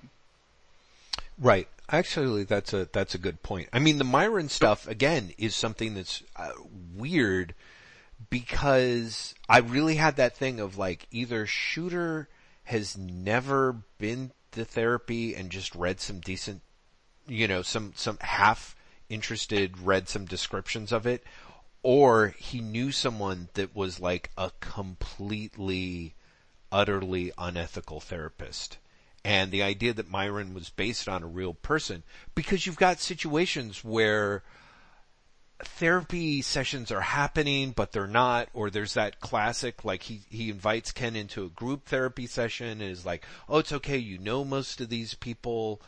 Um and also and he then weaponizes that therapy session against Ken. Exactly. Exactly. uh, there's also Myron is living with one of his exactly. patients. Exactly. His patients who he's making work for the room and board and therapy. And it's a woman who is like bringing in the groceries. Everything about it is like, this is but, but Myron is, Myron is the, um, I'm trying to think of a good way of saying this without like, you know, delving into like, uh, uncomfortable cliches. But if Ken is the alpha male, mm-hmm. then Myron is the beta male. And he is showing how untrustworthy he is, how, uh, I don't want to say immoral because I think that Ken also comes across as very immoral. Mm-hmm. But Myron is immoral in a very particular way, very untrustworthy, right. very, uh, selfish and weak, and, and selfish because he's weak. Well, uh, and, and trying to manipulate Ken and therefore illustrating Ken's uh, superiority as a result. Yeah, I mean it's interesting. I'm I'm tempted to say that that he exists. I mean, I, I think the idea that he exists is a reason for Ken to not trust men. Although you see Ken have other relationships that are not with his coworkers or his boss, for example, that are in no way especially fraught. I think the thing that's interesting about Myron is the idea that Myron is is untrustworthy and and amoral And that's the thing. When you say immoral, I think this is, I think Shooter's ultimate contribution is the idea that essentially he, I think Shooter himself, there's a very good case to be made, is an amoral person and is aware of the importance of moral posturing, but it, it ultimately does not believe it. Ken doesn't believe it. Myron doesn't believe it that, that morality actually exists or is anything other than something that you pay lip service to. And most of what people do in the world is either to get what they want or to keep what they have. That's not necessarily um, an uninteresting place to go uh, with any sort of comic or any sort of drama, though it's just his inability to dramatize it is is the part that's really kind of a shame, you know. Well, also, like, how conscious do you think this is in Shooter's part?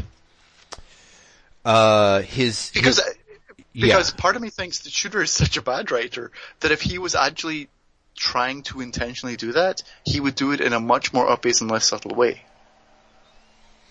Um, I have a little more faith in Shooter, actually, weirdly enough. I mean, one of the things that, as someone chided us way back when, and I, I, I don't think it was Dan Coyle who goaded us into doing this, or goaded is the wrong no, no, word, we, actually. No, but, but, but we should also completely give Dan credit because I said in the back building, I don't remember why we're doing it. uh, Starbrand. it's totally Dan's fault. He did suggest that Yeah. we thought it was a good idea. Exactly. Sorry. I, I did want to make sure that Dan got credit, but he may well have been the person because at one point when uh, before I reread the issues, I was we were talking about the idea that that Debbie was more or less mentally disabled and more or less having sex with Ken, and people were like, "She's not, she's not mentally disabled," and uh, it's some of the writing is very very bad and it's kind of iffy, but there, but here's right. Debbie has terrible self-esteem, but one of the things that is interesting about the scope of the six or seven issues that is is quote unquote subtle is the idea in which Ken is more or less in love with Debbie and talks about the fact basically reoccurrently refers to her as the best person and defends her at several points where people are like, "Hey, she's just a bimbo," and he's like, "I think she's the best person I I've ever known." You know, and I think I think the idea that that Shooter was trying to build toward something that was like a, a, a romance there, or that would have made like Ken would have ended up making that sort of moral decision. That's really you know the sort of thing that you see in any romantic movie kind of deal. Um, Well, he, he kind of gets there because by Yeah. the end of Shooter's run, Right. Barb is out of the picture. Yeah. Barb then immediately reappears because of Hey fill-in issues. Yeah. But Barb has has kicked Ken out, and Ken ends up with Debbie Mm-hmm. yes, at the end of Shooter's run, that's right.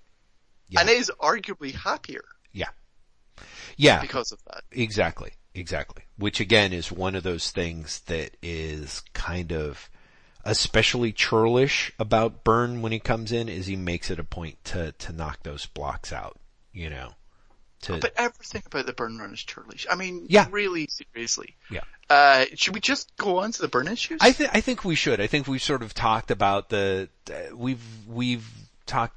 I think about the shooter stuff as as thoroughly as we should. We should move on to the Byrne stuff because holy shit, the Byrne stuff is horrible. I mean, and it really is. It, it, it's genuinely breathtaking how much the first couple of issues in particular, which is the lead up to him blowing up Pittsburgh, lead Yeah. up to, to Ken Connell blowing up Pittsburgh, feels spiteful. yeah, so I, spiteful. like genuinely spiteful mm-hmm. towards not only Shooter, but everything that has happened before in the comic. And don't get me wrong, I think you and I have made it clear that we don't particularly like the previous issues of the comic Right. and that it's filled with flaws. Mhm. But Shooter seems to be angry at those issues of the Oh, comic. You mean Byrne? It's going to be. This is going Sorry, to happen yeah. Byrne, sorry, yeah. Yeah. Bur- Byrne, Byrne seems angry at the, at the, the earlier issues of the comic and determined to rub everyone's noses in it for reading them. Mm-hmm. Mm-hmm. and just being like, these are stupid, these are dumb, these, you're like, just everything about this is terrible. Mhm. A- And those two issues are just, um, just really weirdly mean. Oh yeah. And also set up, they also set up something that recurs through the entire thing, which is there's that entire subplot for two issues of the guy who's like, I know who, who Starbrand is. Right. I know him. Like, and I'm with my, my mistress who I left my wife for. Yeah. And I hate her.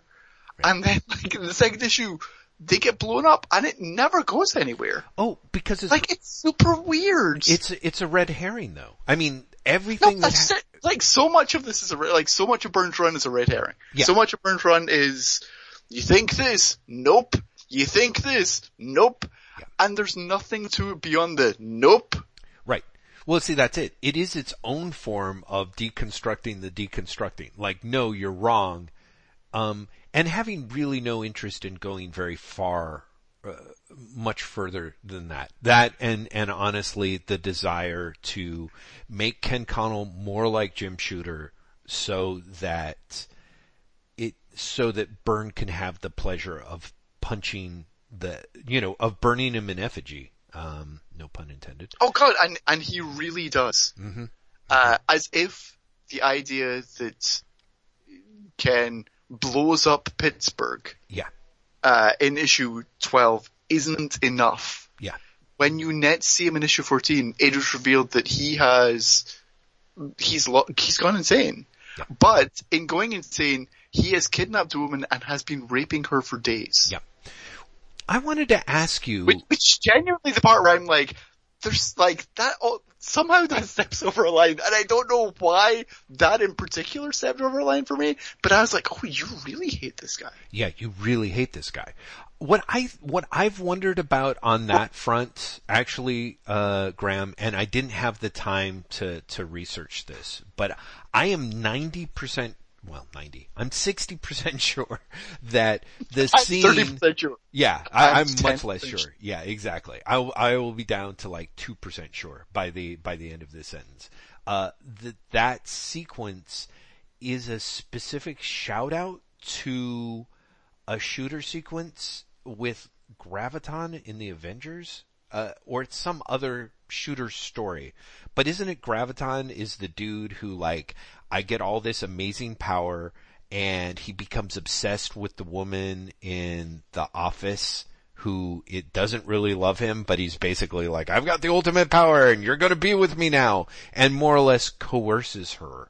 And they're, the, the, I, I genuinely don't know, but at the same time, almost all shooter stories about someone getting the ultimate power include the woman who uh, they want but does not want them back. right. Like that's that's a recurring theme. That that's exactly. And and this is but but I feel like there was something very specific where she does not want him, but she ends up capitulating to him because he is the you know, sort of the Oh, alpha that- male and yeah. I want to say she maybe even betrays him to free the Avengers or something like that. I don't really remember. It might not be Graviton. For some reason, I'm thinking of the Korvac saga, but I could be wrong. Uh, the Korvac stuff is a little bit different because he is, uh, but that's actually Korvac is, is, is different because the woman that he's with, who's like the plant from, I forget who, is supposed to betray him, but she's so in love with him that she doesn't. So it's the two of them. He's, he's so, is so amazing with his sex that she betrays the universe for him. But um, but I feel like this particular sequence, right down to the idea of her hanging suspended in air and begging him, is very is a very specific shout out to a to a shooter sequence. But I could be wrong. But it is also on its own like weirdly vile. And then and except at each issue, like uh, it, it's almost as if um, years before South Park, Byrne was like, "I'm going to turn Ken Connell into." Oh yeah, into Kenny from Into South Kenny. Park. Yeah, Yeah, he dies yeah. in at the end Because he kills issue. him Yeah. repeatedly Yeah. to the point where at one point when Ken dies, he actually says, "Oh no, not again." Yeah, exactly, exactly. But he does. He he kills him three or four times. yeah, yeah, And Byrne's Run is nine issues long, yes, exactly, exactly. So at some point, he so he really is dying like every couple of issues. Yeah, exactly. And he also has him, he has him be convinced that he's the Messiah. But but know. can we can we also talk about the fact that when Byrne is killing him off every couple of issues, that in itself is playing on a uh, shooter trope, because shooters Ooh. killed the old man off like four times Well, yeah, in, in the run of his issues, yes, and for for Byrne's eventual retcon in the Mhm. final issue, Yeah. like that kind of like it's it it's almost like he was doing foreshadowing, even though I fully believe that the final issue is Byrne pulling it out of his ass at the last moment. yeah. I mean, the I don't I don't think he's heading towards the, the reveal that he has in that final issue at all. Until yeah. like maybe the issue before. Uh, what I find fascinating about the Starbrand comic, the Volume Two stuff, which includes the Pitt in its entirety and and piv- I, you know, and then goes back to the Starbrand material, is essentially just how bad and half-assed it is. Like these are bad John Byrne comics. Like there are points that make no sense. It's it it annoys me when he takes stuff that and contradicts um, stuff that's explicitly stated in the shooter run. Um, but then you see points w- that literally where Byrne is just contradicting himself. And let's face it, the whole Pitt storyline is is just impressively awful. Like it's all half-assed. Like they thought It- none of it through. And It's kind of amazing. Mhm. Um, the Pitt special. yeah, You, they're spending the entire 48 pages going, this is really important, you guys. Yep. This is a game changer. Nothing will ever be the same. yeah, And then go on to do nothing with it. yeah, yeah. Like, and I think it's And, and, and not even in the sense of like, well, there's nothing that really follows up on it in this, the Byrne issues of Starbrand, because there kind of is. There you, is, You kind yeah. of get like, you know, kind of a bit with it. But I remember, this is, this is my secret shame, Jeff. Um, there was a point in the late 90s? No, mid 90s. Mhm. Um, where I discovered a secondhand bookstore Mm. that had a shit ton of Marvel books from the 80s and 90s. Mhm. Or cheap, cheap, cheap. Mhm. So when I say that I have read possibly every single New Universe comic after the pit with the exception of The Draft and The War, the two miniseries that ended it, Mhm. I'm not exaggerating. Right. And when I tell you that the pit is honestly a narrative that no one really dared pick up again afterwards, Mm. I'm not exaggerating. Yeah. Yeah, no, I, I'm fascinated by, there's a whole bunch of stuff that's put into place, like, essentially they're like, okay, we're gonna take the new universe and we're gonna turn it into the world's biggest, messiest Stephen King novel, and then they chicken out on it, which is fascinating to me. Like just the fact, just reading volume two of Starbrand, where one of the most crucial points uh, to the whole pit storyline is the idea of like, is there life after death? And is there some sort of, it- do, do people mystically continue the way that the witness does and what he glimpses in the pit or not? It's a huge crucial, like, everything that happens in the pit is supposed to be the suggestion that yes, there is, and yet in every, just about every single issue of Starbrand, Byrne makes it a point of saying, no, there's not.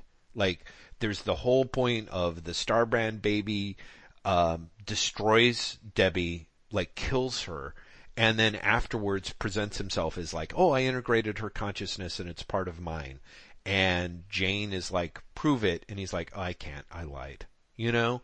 And, and at every single stage, it's, it's possible that one could, it, like, if one wanted to be like, oh, it really kind of all means something, it's, it's possible to say that in the course of the various agendas that are happening within Shooter's run and then Byrne's run sh- shitting on Shooter while they're so busy running that stuff and filling the pages with the stuff that they're not paying attention to, you could arguably say that what is happening in the Star Brand issues, including the pit and stuff, is is that there is a to steal a point from Carter Scholz writing in the Comics Journal about a different set of books, a fear of life that is disguised as a fear of death.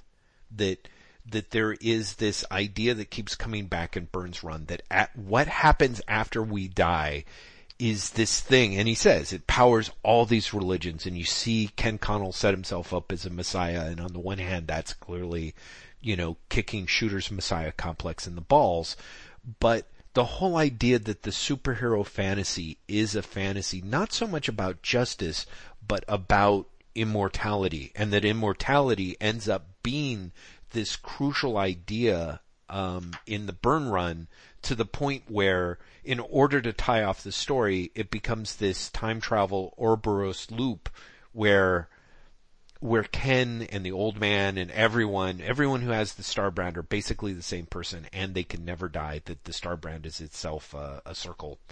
Um, mm-hmm. Is this way? Except no, it's because he cheats his own point. Exactly. It cheats it badly in order to make it work where you're like, that makes no sense, you know.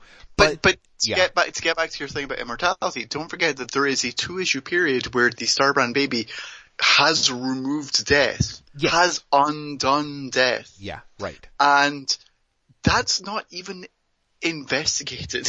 No, like right. weird things happen. Starbrand baby shows up and it's like, "I got rid of death, and you guys, it was really hard. It took me a few weeks." And then Roger's wife, and I wish I could remember her name for the life of me. Isn't it just Jane? Uh, says, Roger and Jane?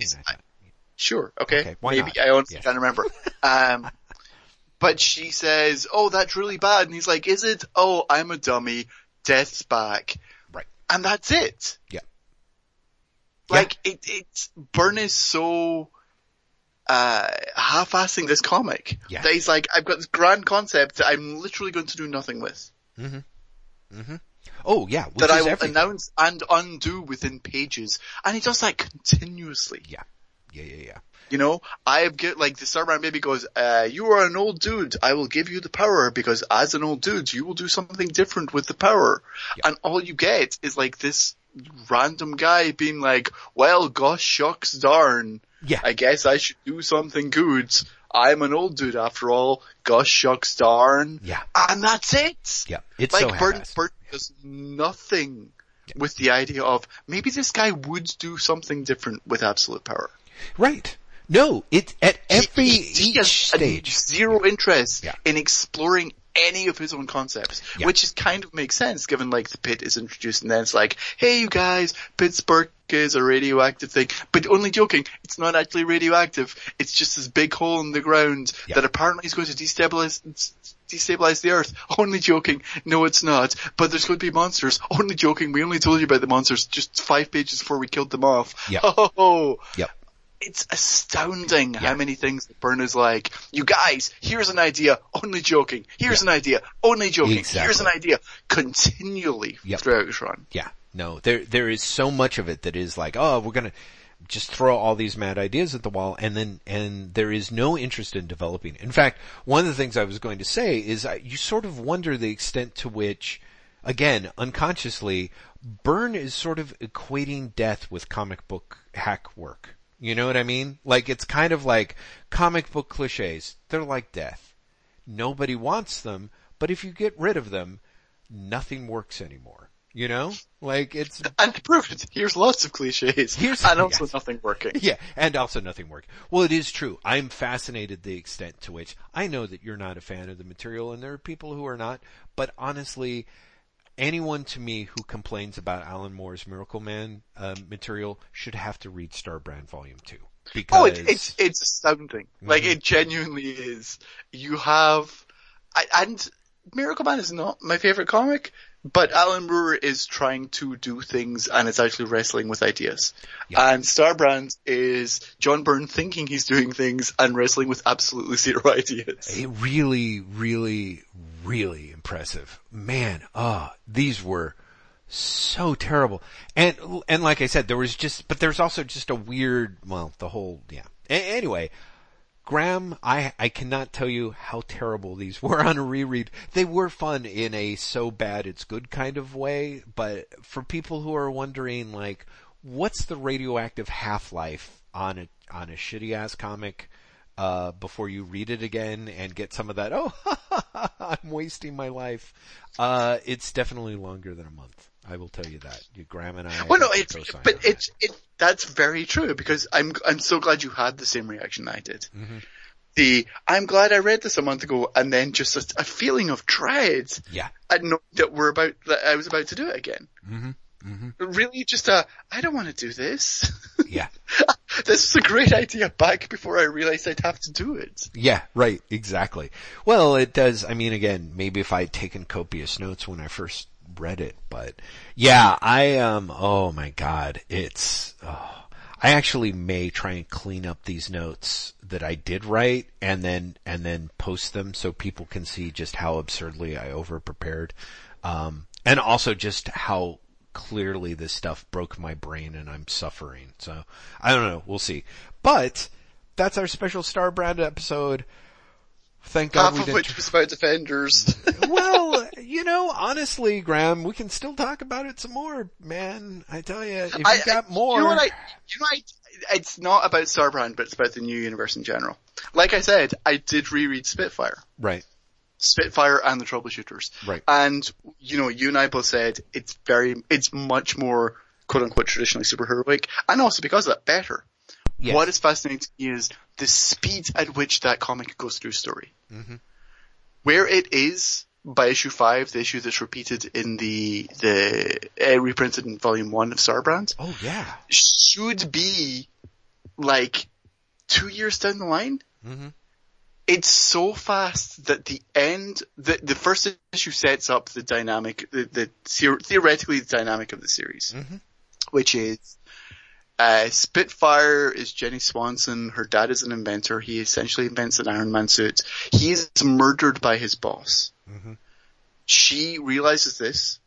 Uh, she basically gets a message from her dad, and because it's like 1986, it's like, I've logged into this computer bulletin board that only we know about because we are geniuses. Right. Uh, he's left me a message, yada yada.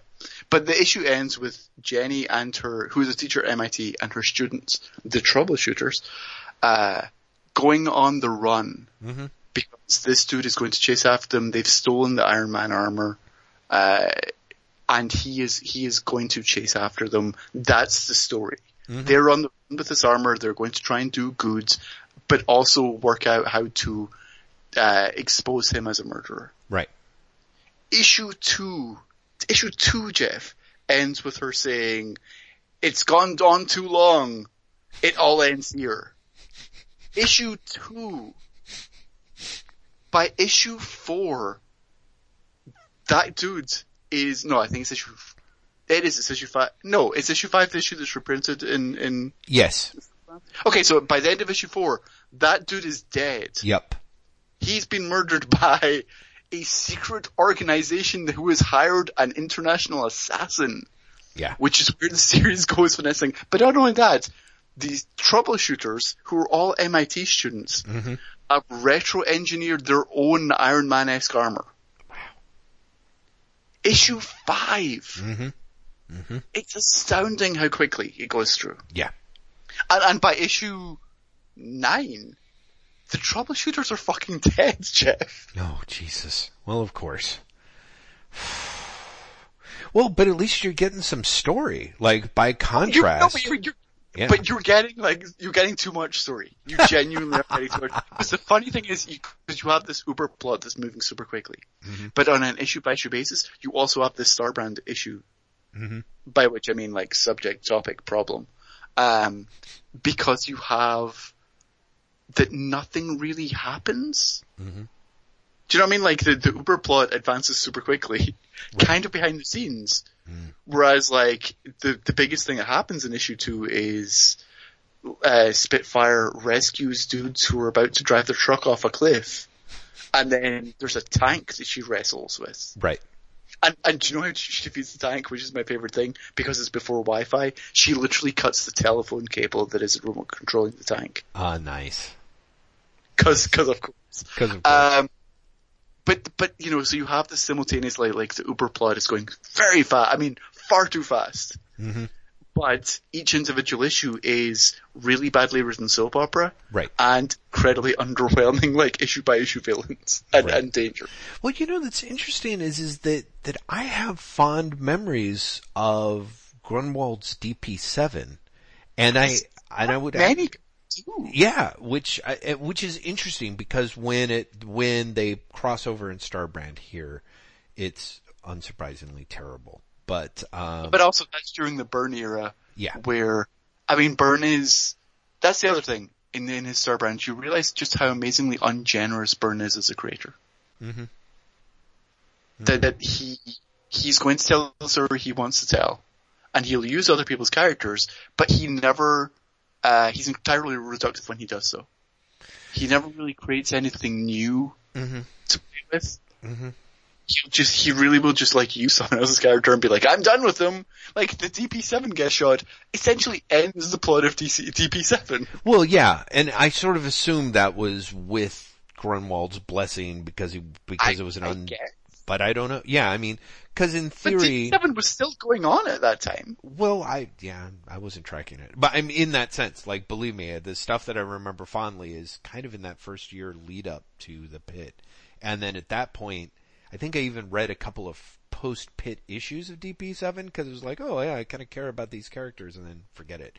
But like other stuff that I read that I'm pretty sure would not hold up because it didn't at the time, like Justice, as you and I talked about, or like Mark Hazzard Merc, which was over within a year, and again, character was dead. I think. And also, yeah, they killed Mer- they killed Mark Hazzard before Merc ended. Oh, right. Cause then his, da- no, I'm getting confused with Justice where his daughter comes in or something, but yeah. No, no, no, no, no, just, Justice, no, Mark Hazzard was replaced, maybe not by his daughter, but he's replaced by someone. Justice, they just completely redo the entire high concept, Yeah. uh, like, a year in. Like, utterly. They're like, everything you knew was literally a lie. This guy just had a psychotic break. And here's the real story. I'm fascinated by how much of the material, like the behind the scenes material that they pack into Starbrand Volume 1 to kind of up the page count. Lots of Marvel Age, uh, articles and things, which, Mm-hmm. you know, for Same those of us who are not.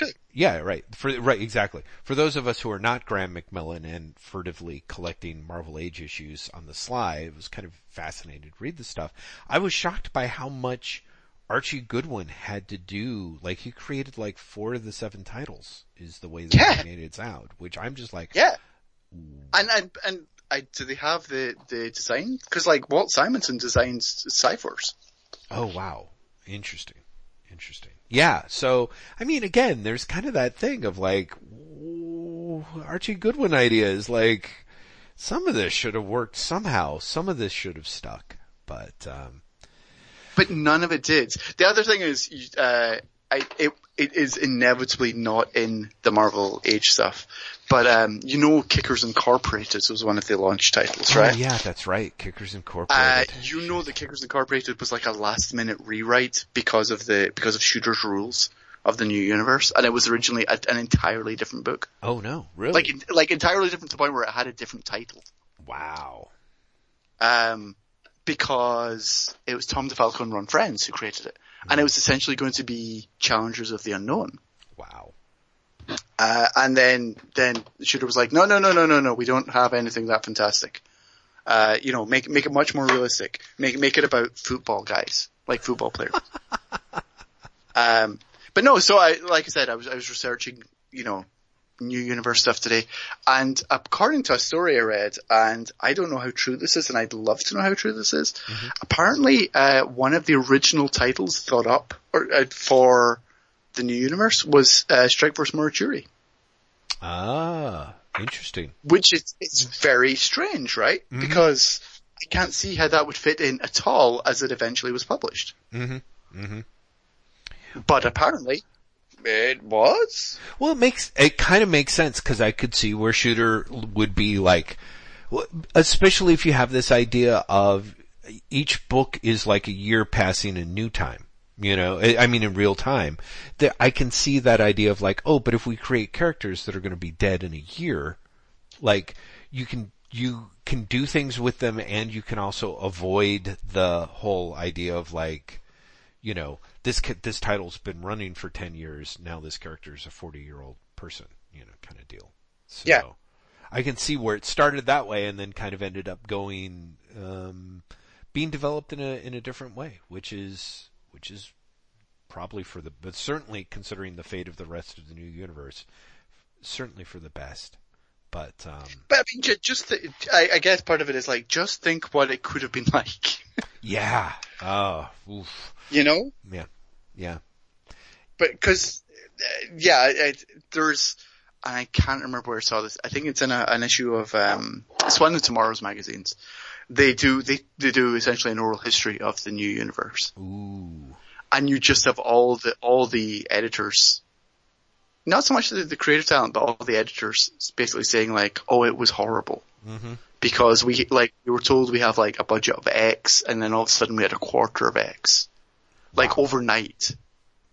Um, but we still had to come up with eight titles. Mhm. And that's why, that's why you have like Archie Goodwin creating, uh, Walt Simonson designing, and then none of them are on the books. And the books are made up of like Herb Trimpe Yeah. and, you know, Gerry Conway. It's made up of, of, you know, dependable talent, but hardly exciting names. Oh yeah. You know, cause, you know, and also, and I think again, this is the tomorrow story, that, um, that Romita's basically on there as a personal favor to Shooter. The Shooter basically was like, come on, come on, do me a solid. do me right, which makes sense uh, again because there is a little bit of like Romita Jr. being on there, and you're sort of, which is interesting because I think actually Romita Jr. is like a pretty good match for the book uh, in a lot of ways. I, I, it You should know? be said, Romita Jr. and Al Williamson's art in the Shooter issues is really good. Uh, you know, it's funny. I'm like, oh, I- whoa, whoa, I really like it. Yeah, yeah, no, I I like it too. There's parts that I really like, and I'm not a big I'm not a big fan of of Romita Jr.'s work during this era. But one of the things that I think is a smart choice is Romita Jr. is a comic book artist of the era. You know what I mean? Like that is that is a Yeah. stage where Well, he, he, he came off, he came off Uncanny X-Men to work on Starbrand. Right.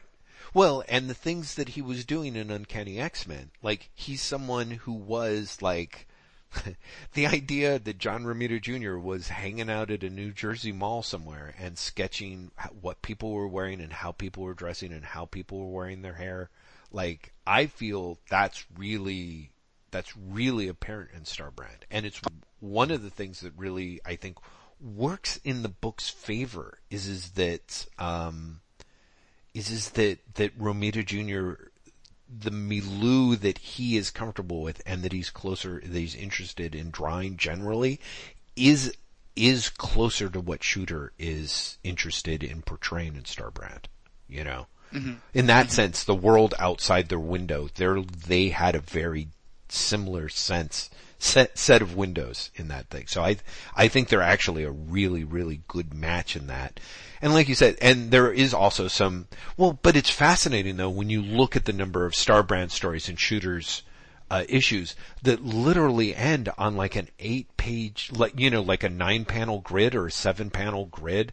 Like those, those books are plotted weirdly and bat, like the storytelling is just, there's some good big moments that work really well and there's some small moments that work really well, but there's also some really fucked up weird storytelling choices where they're like, oh, okay, I've got like literally I've I've already been told that I can draw 24 issues and it's still not 24 pages and it's still enough enough pages for this plot. I've got to jam everything into three, you know, eight panel um, pages the end. Like the the number of them that end on a tiny panel of Ken Connell like looking at watching TV or something is just like Right? There's a, an awful lot of, of him watching TV, Yeah. which I find hilarious. I, I really do like the number of times Yeah. that Ken is just like sitting in front of the TV and going, "Huh, cool." Uh, it's it's it's a very. The other thing that Romita brings to it is you you've read some of like Shooter's Valiant, right? I actually, I have to say, I don't think I have. I did not follow Shooter after he left Marvel. I mean, you know, I'm not sure that I followed Shooter as much as I followed Marvel, if you know what I'm saying. So, Yeah, like, no, I no, definitely. follow him. Yeah. Um, because having read those books, Mm-hmm. and don't get me wrong, like you know, there, there's there's reasonable artists working on them. Mm-hmm. You see how much Romita brings to Starbrand Mm-hmm. because those books are just visually disinteresting. Yeah. they're not exciting. Yeah. and Romita, for all his faults, does keep things moving. Oh, yeah.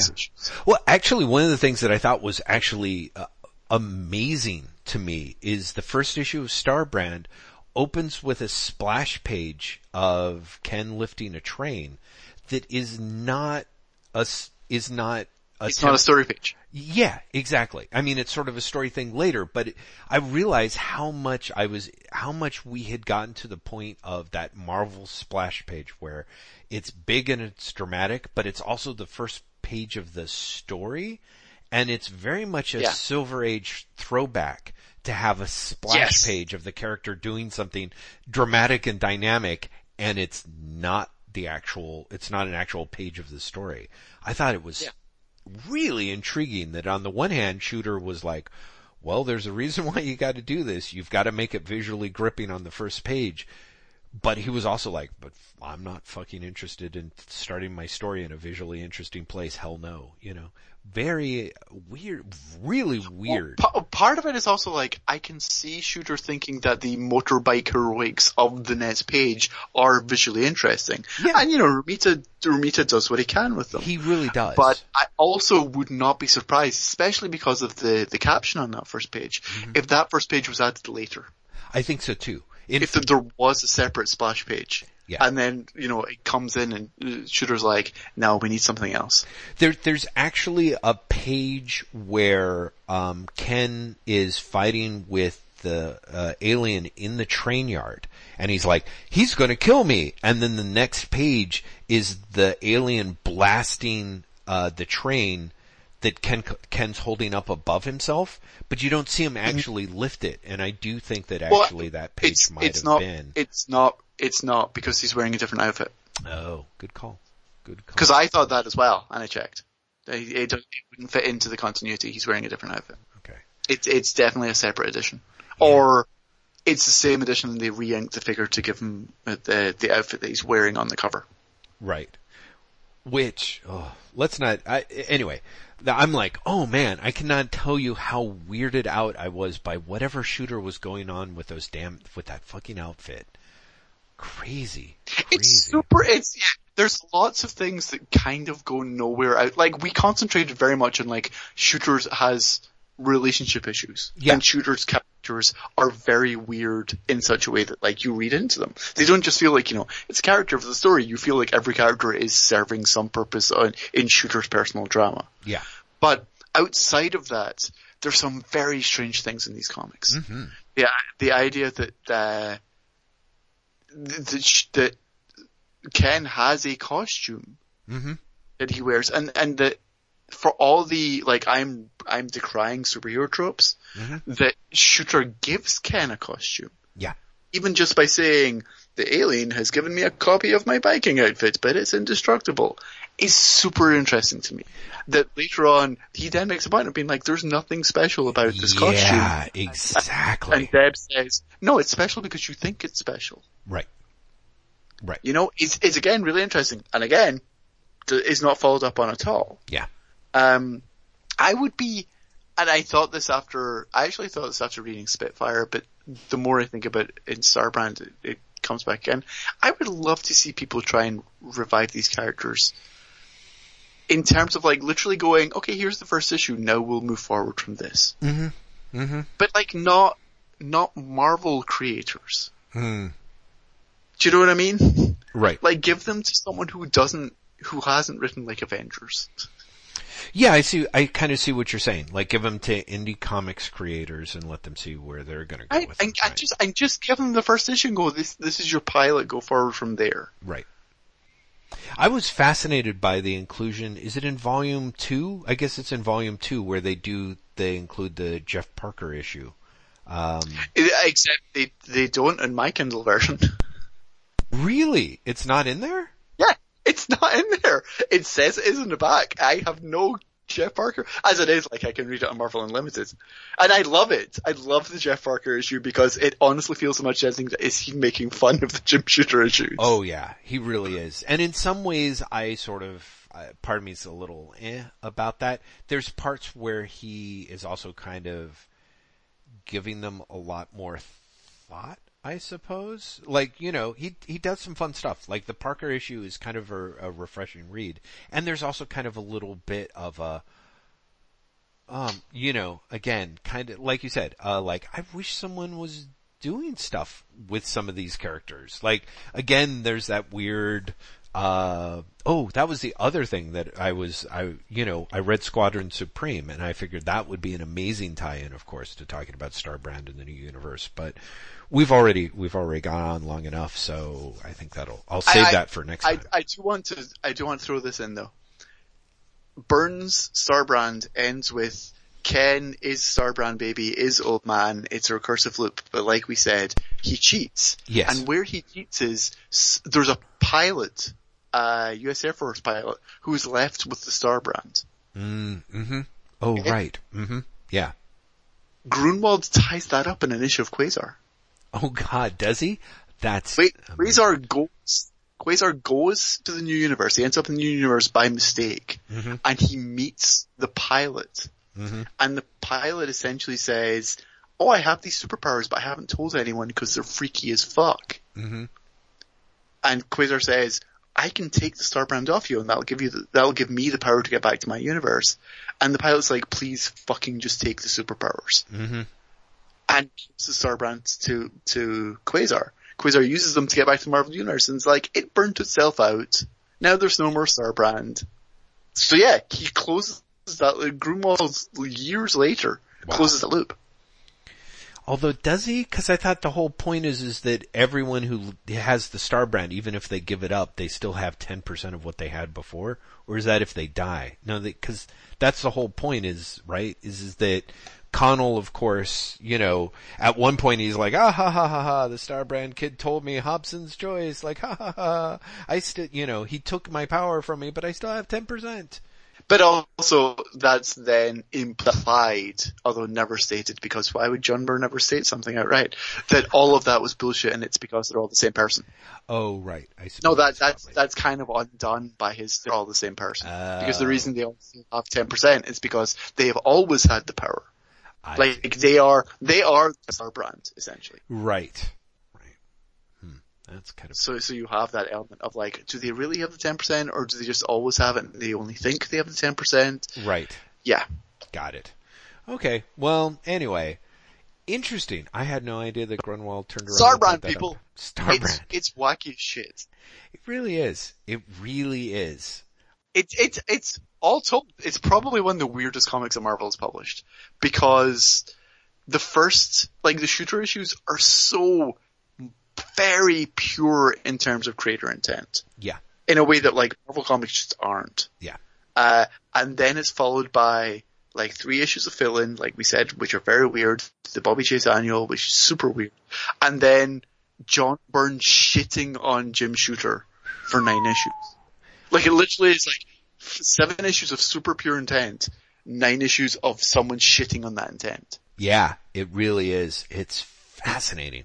It's, and it's interesting the way in which Byrne later on, towards the end, has Connell say things like literally like, I thought I could make a new universe, but now I see like it's important to have teams and team players and creative people who are treated like actual creatives, you know, which is hilarious like cause it's And like, it's like, I'm a cog in the machine. it's it's such exactly. It is such clumsy meta text, but it's also kind of one of those weird.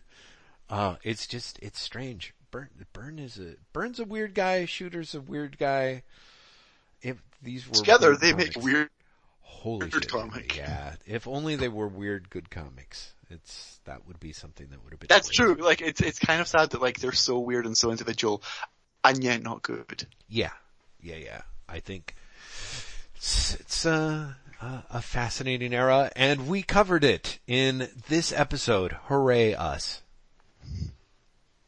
Which is my way of saying, What Jeff's saying is, God, It's been it's been two and a half hours, and I I really I don't I don't want to I don't want our listeners to just die basically. So I think do too we late. We've talked about Starbrand for an hour and a half. They're done, everyone. I'm gonna I'm gonna get us out of this by saying you will find show notes for this episode and all other Wait What episodes and Baxter Buildings asterisk since we relaunched like a couple of years ago, but you know what we're saying already. At waitwhatpodcasts.com, you will find also images of comics, maybe some Starbrand, who can even tell, on waitwhatpods.tumblr.com. Waitwhatpod.tumblr.com is now auto-posting to our Twitter account. That would be at waitwhatpodcast. Jeff has a Twitter account. Nothing auto posts to there. That's at Lazy Bastard, at L-A-Z-Y-B-A-S-T-I-D. I have a Twitter account, at Graeme M, at G-R-A-E-M-E-M. And we are a Patreon supported podcast. That's right. We are supported by loving, loving listeners like yourselves. Because I've said Patreon, Jeff has a few words. I do. Hey listeners, thank you so much for continuing to put up with Graeme and I. That's really awesome of you. We can't even begin to tell you um, really what an impressive accomplishment it is. Although I would feel like after you finish up this episode, two and a half hours, you're like, you know what? I did something. I did, I did something that not everyone would do. Uh, also, uh, if you want to think about it in that term, there's a whole group of people who do things that even, uh, fewer people in the world would do, which is, uh, they actually give us a little bit of dosh, their hard-earned cash, uh, as a way to thank us and support us and keep us motivated and interested in shooting for new and different goals. For example, the Baxter Building podcast exists uh, entirely as a result of the wonderful people on Patreon being like, yes, that is a stretch goal that would make everyone happy. Um, and of course, by everyone, there's a subset there, but you know what I'm trying to say. Uh, like I said, truly wonderful group of people on Patreon, uh, including the kind crew at American Ninth Art Studios, as well as Empress Audrey, Queen of the Galaxy. We are especially grateful to their continuing support of this podcast, um, and now more than ever, their um, reluctance to crush the galactic wheel in which we spin and toil. Um? Ah, I like that you got poetic at the end there. Yes, thank you. People, Thank you as always for listening. We will be back. I, in fact, I don't know when we'll be back. Jeff I have to talk about scheduling.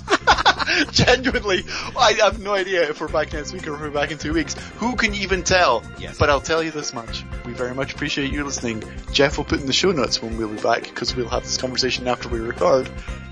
Until then, bye!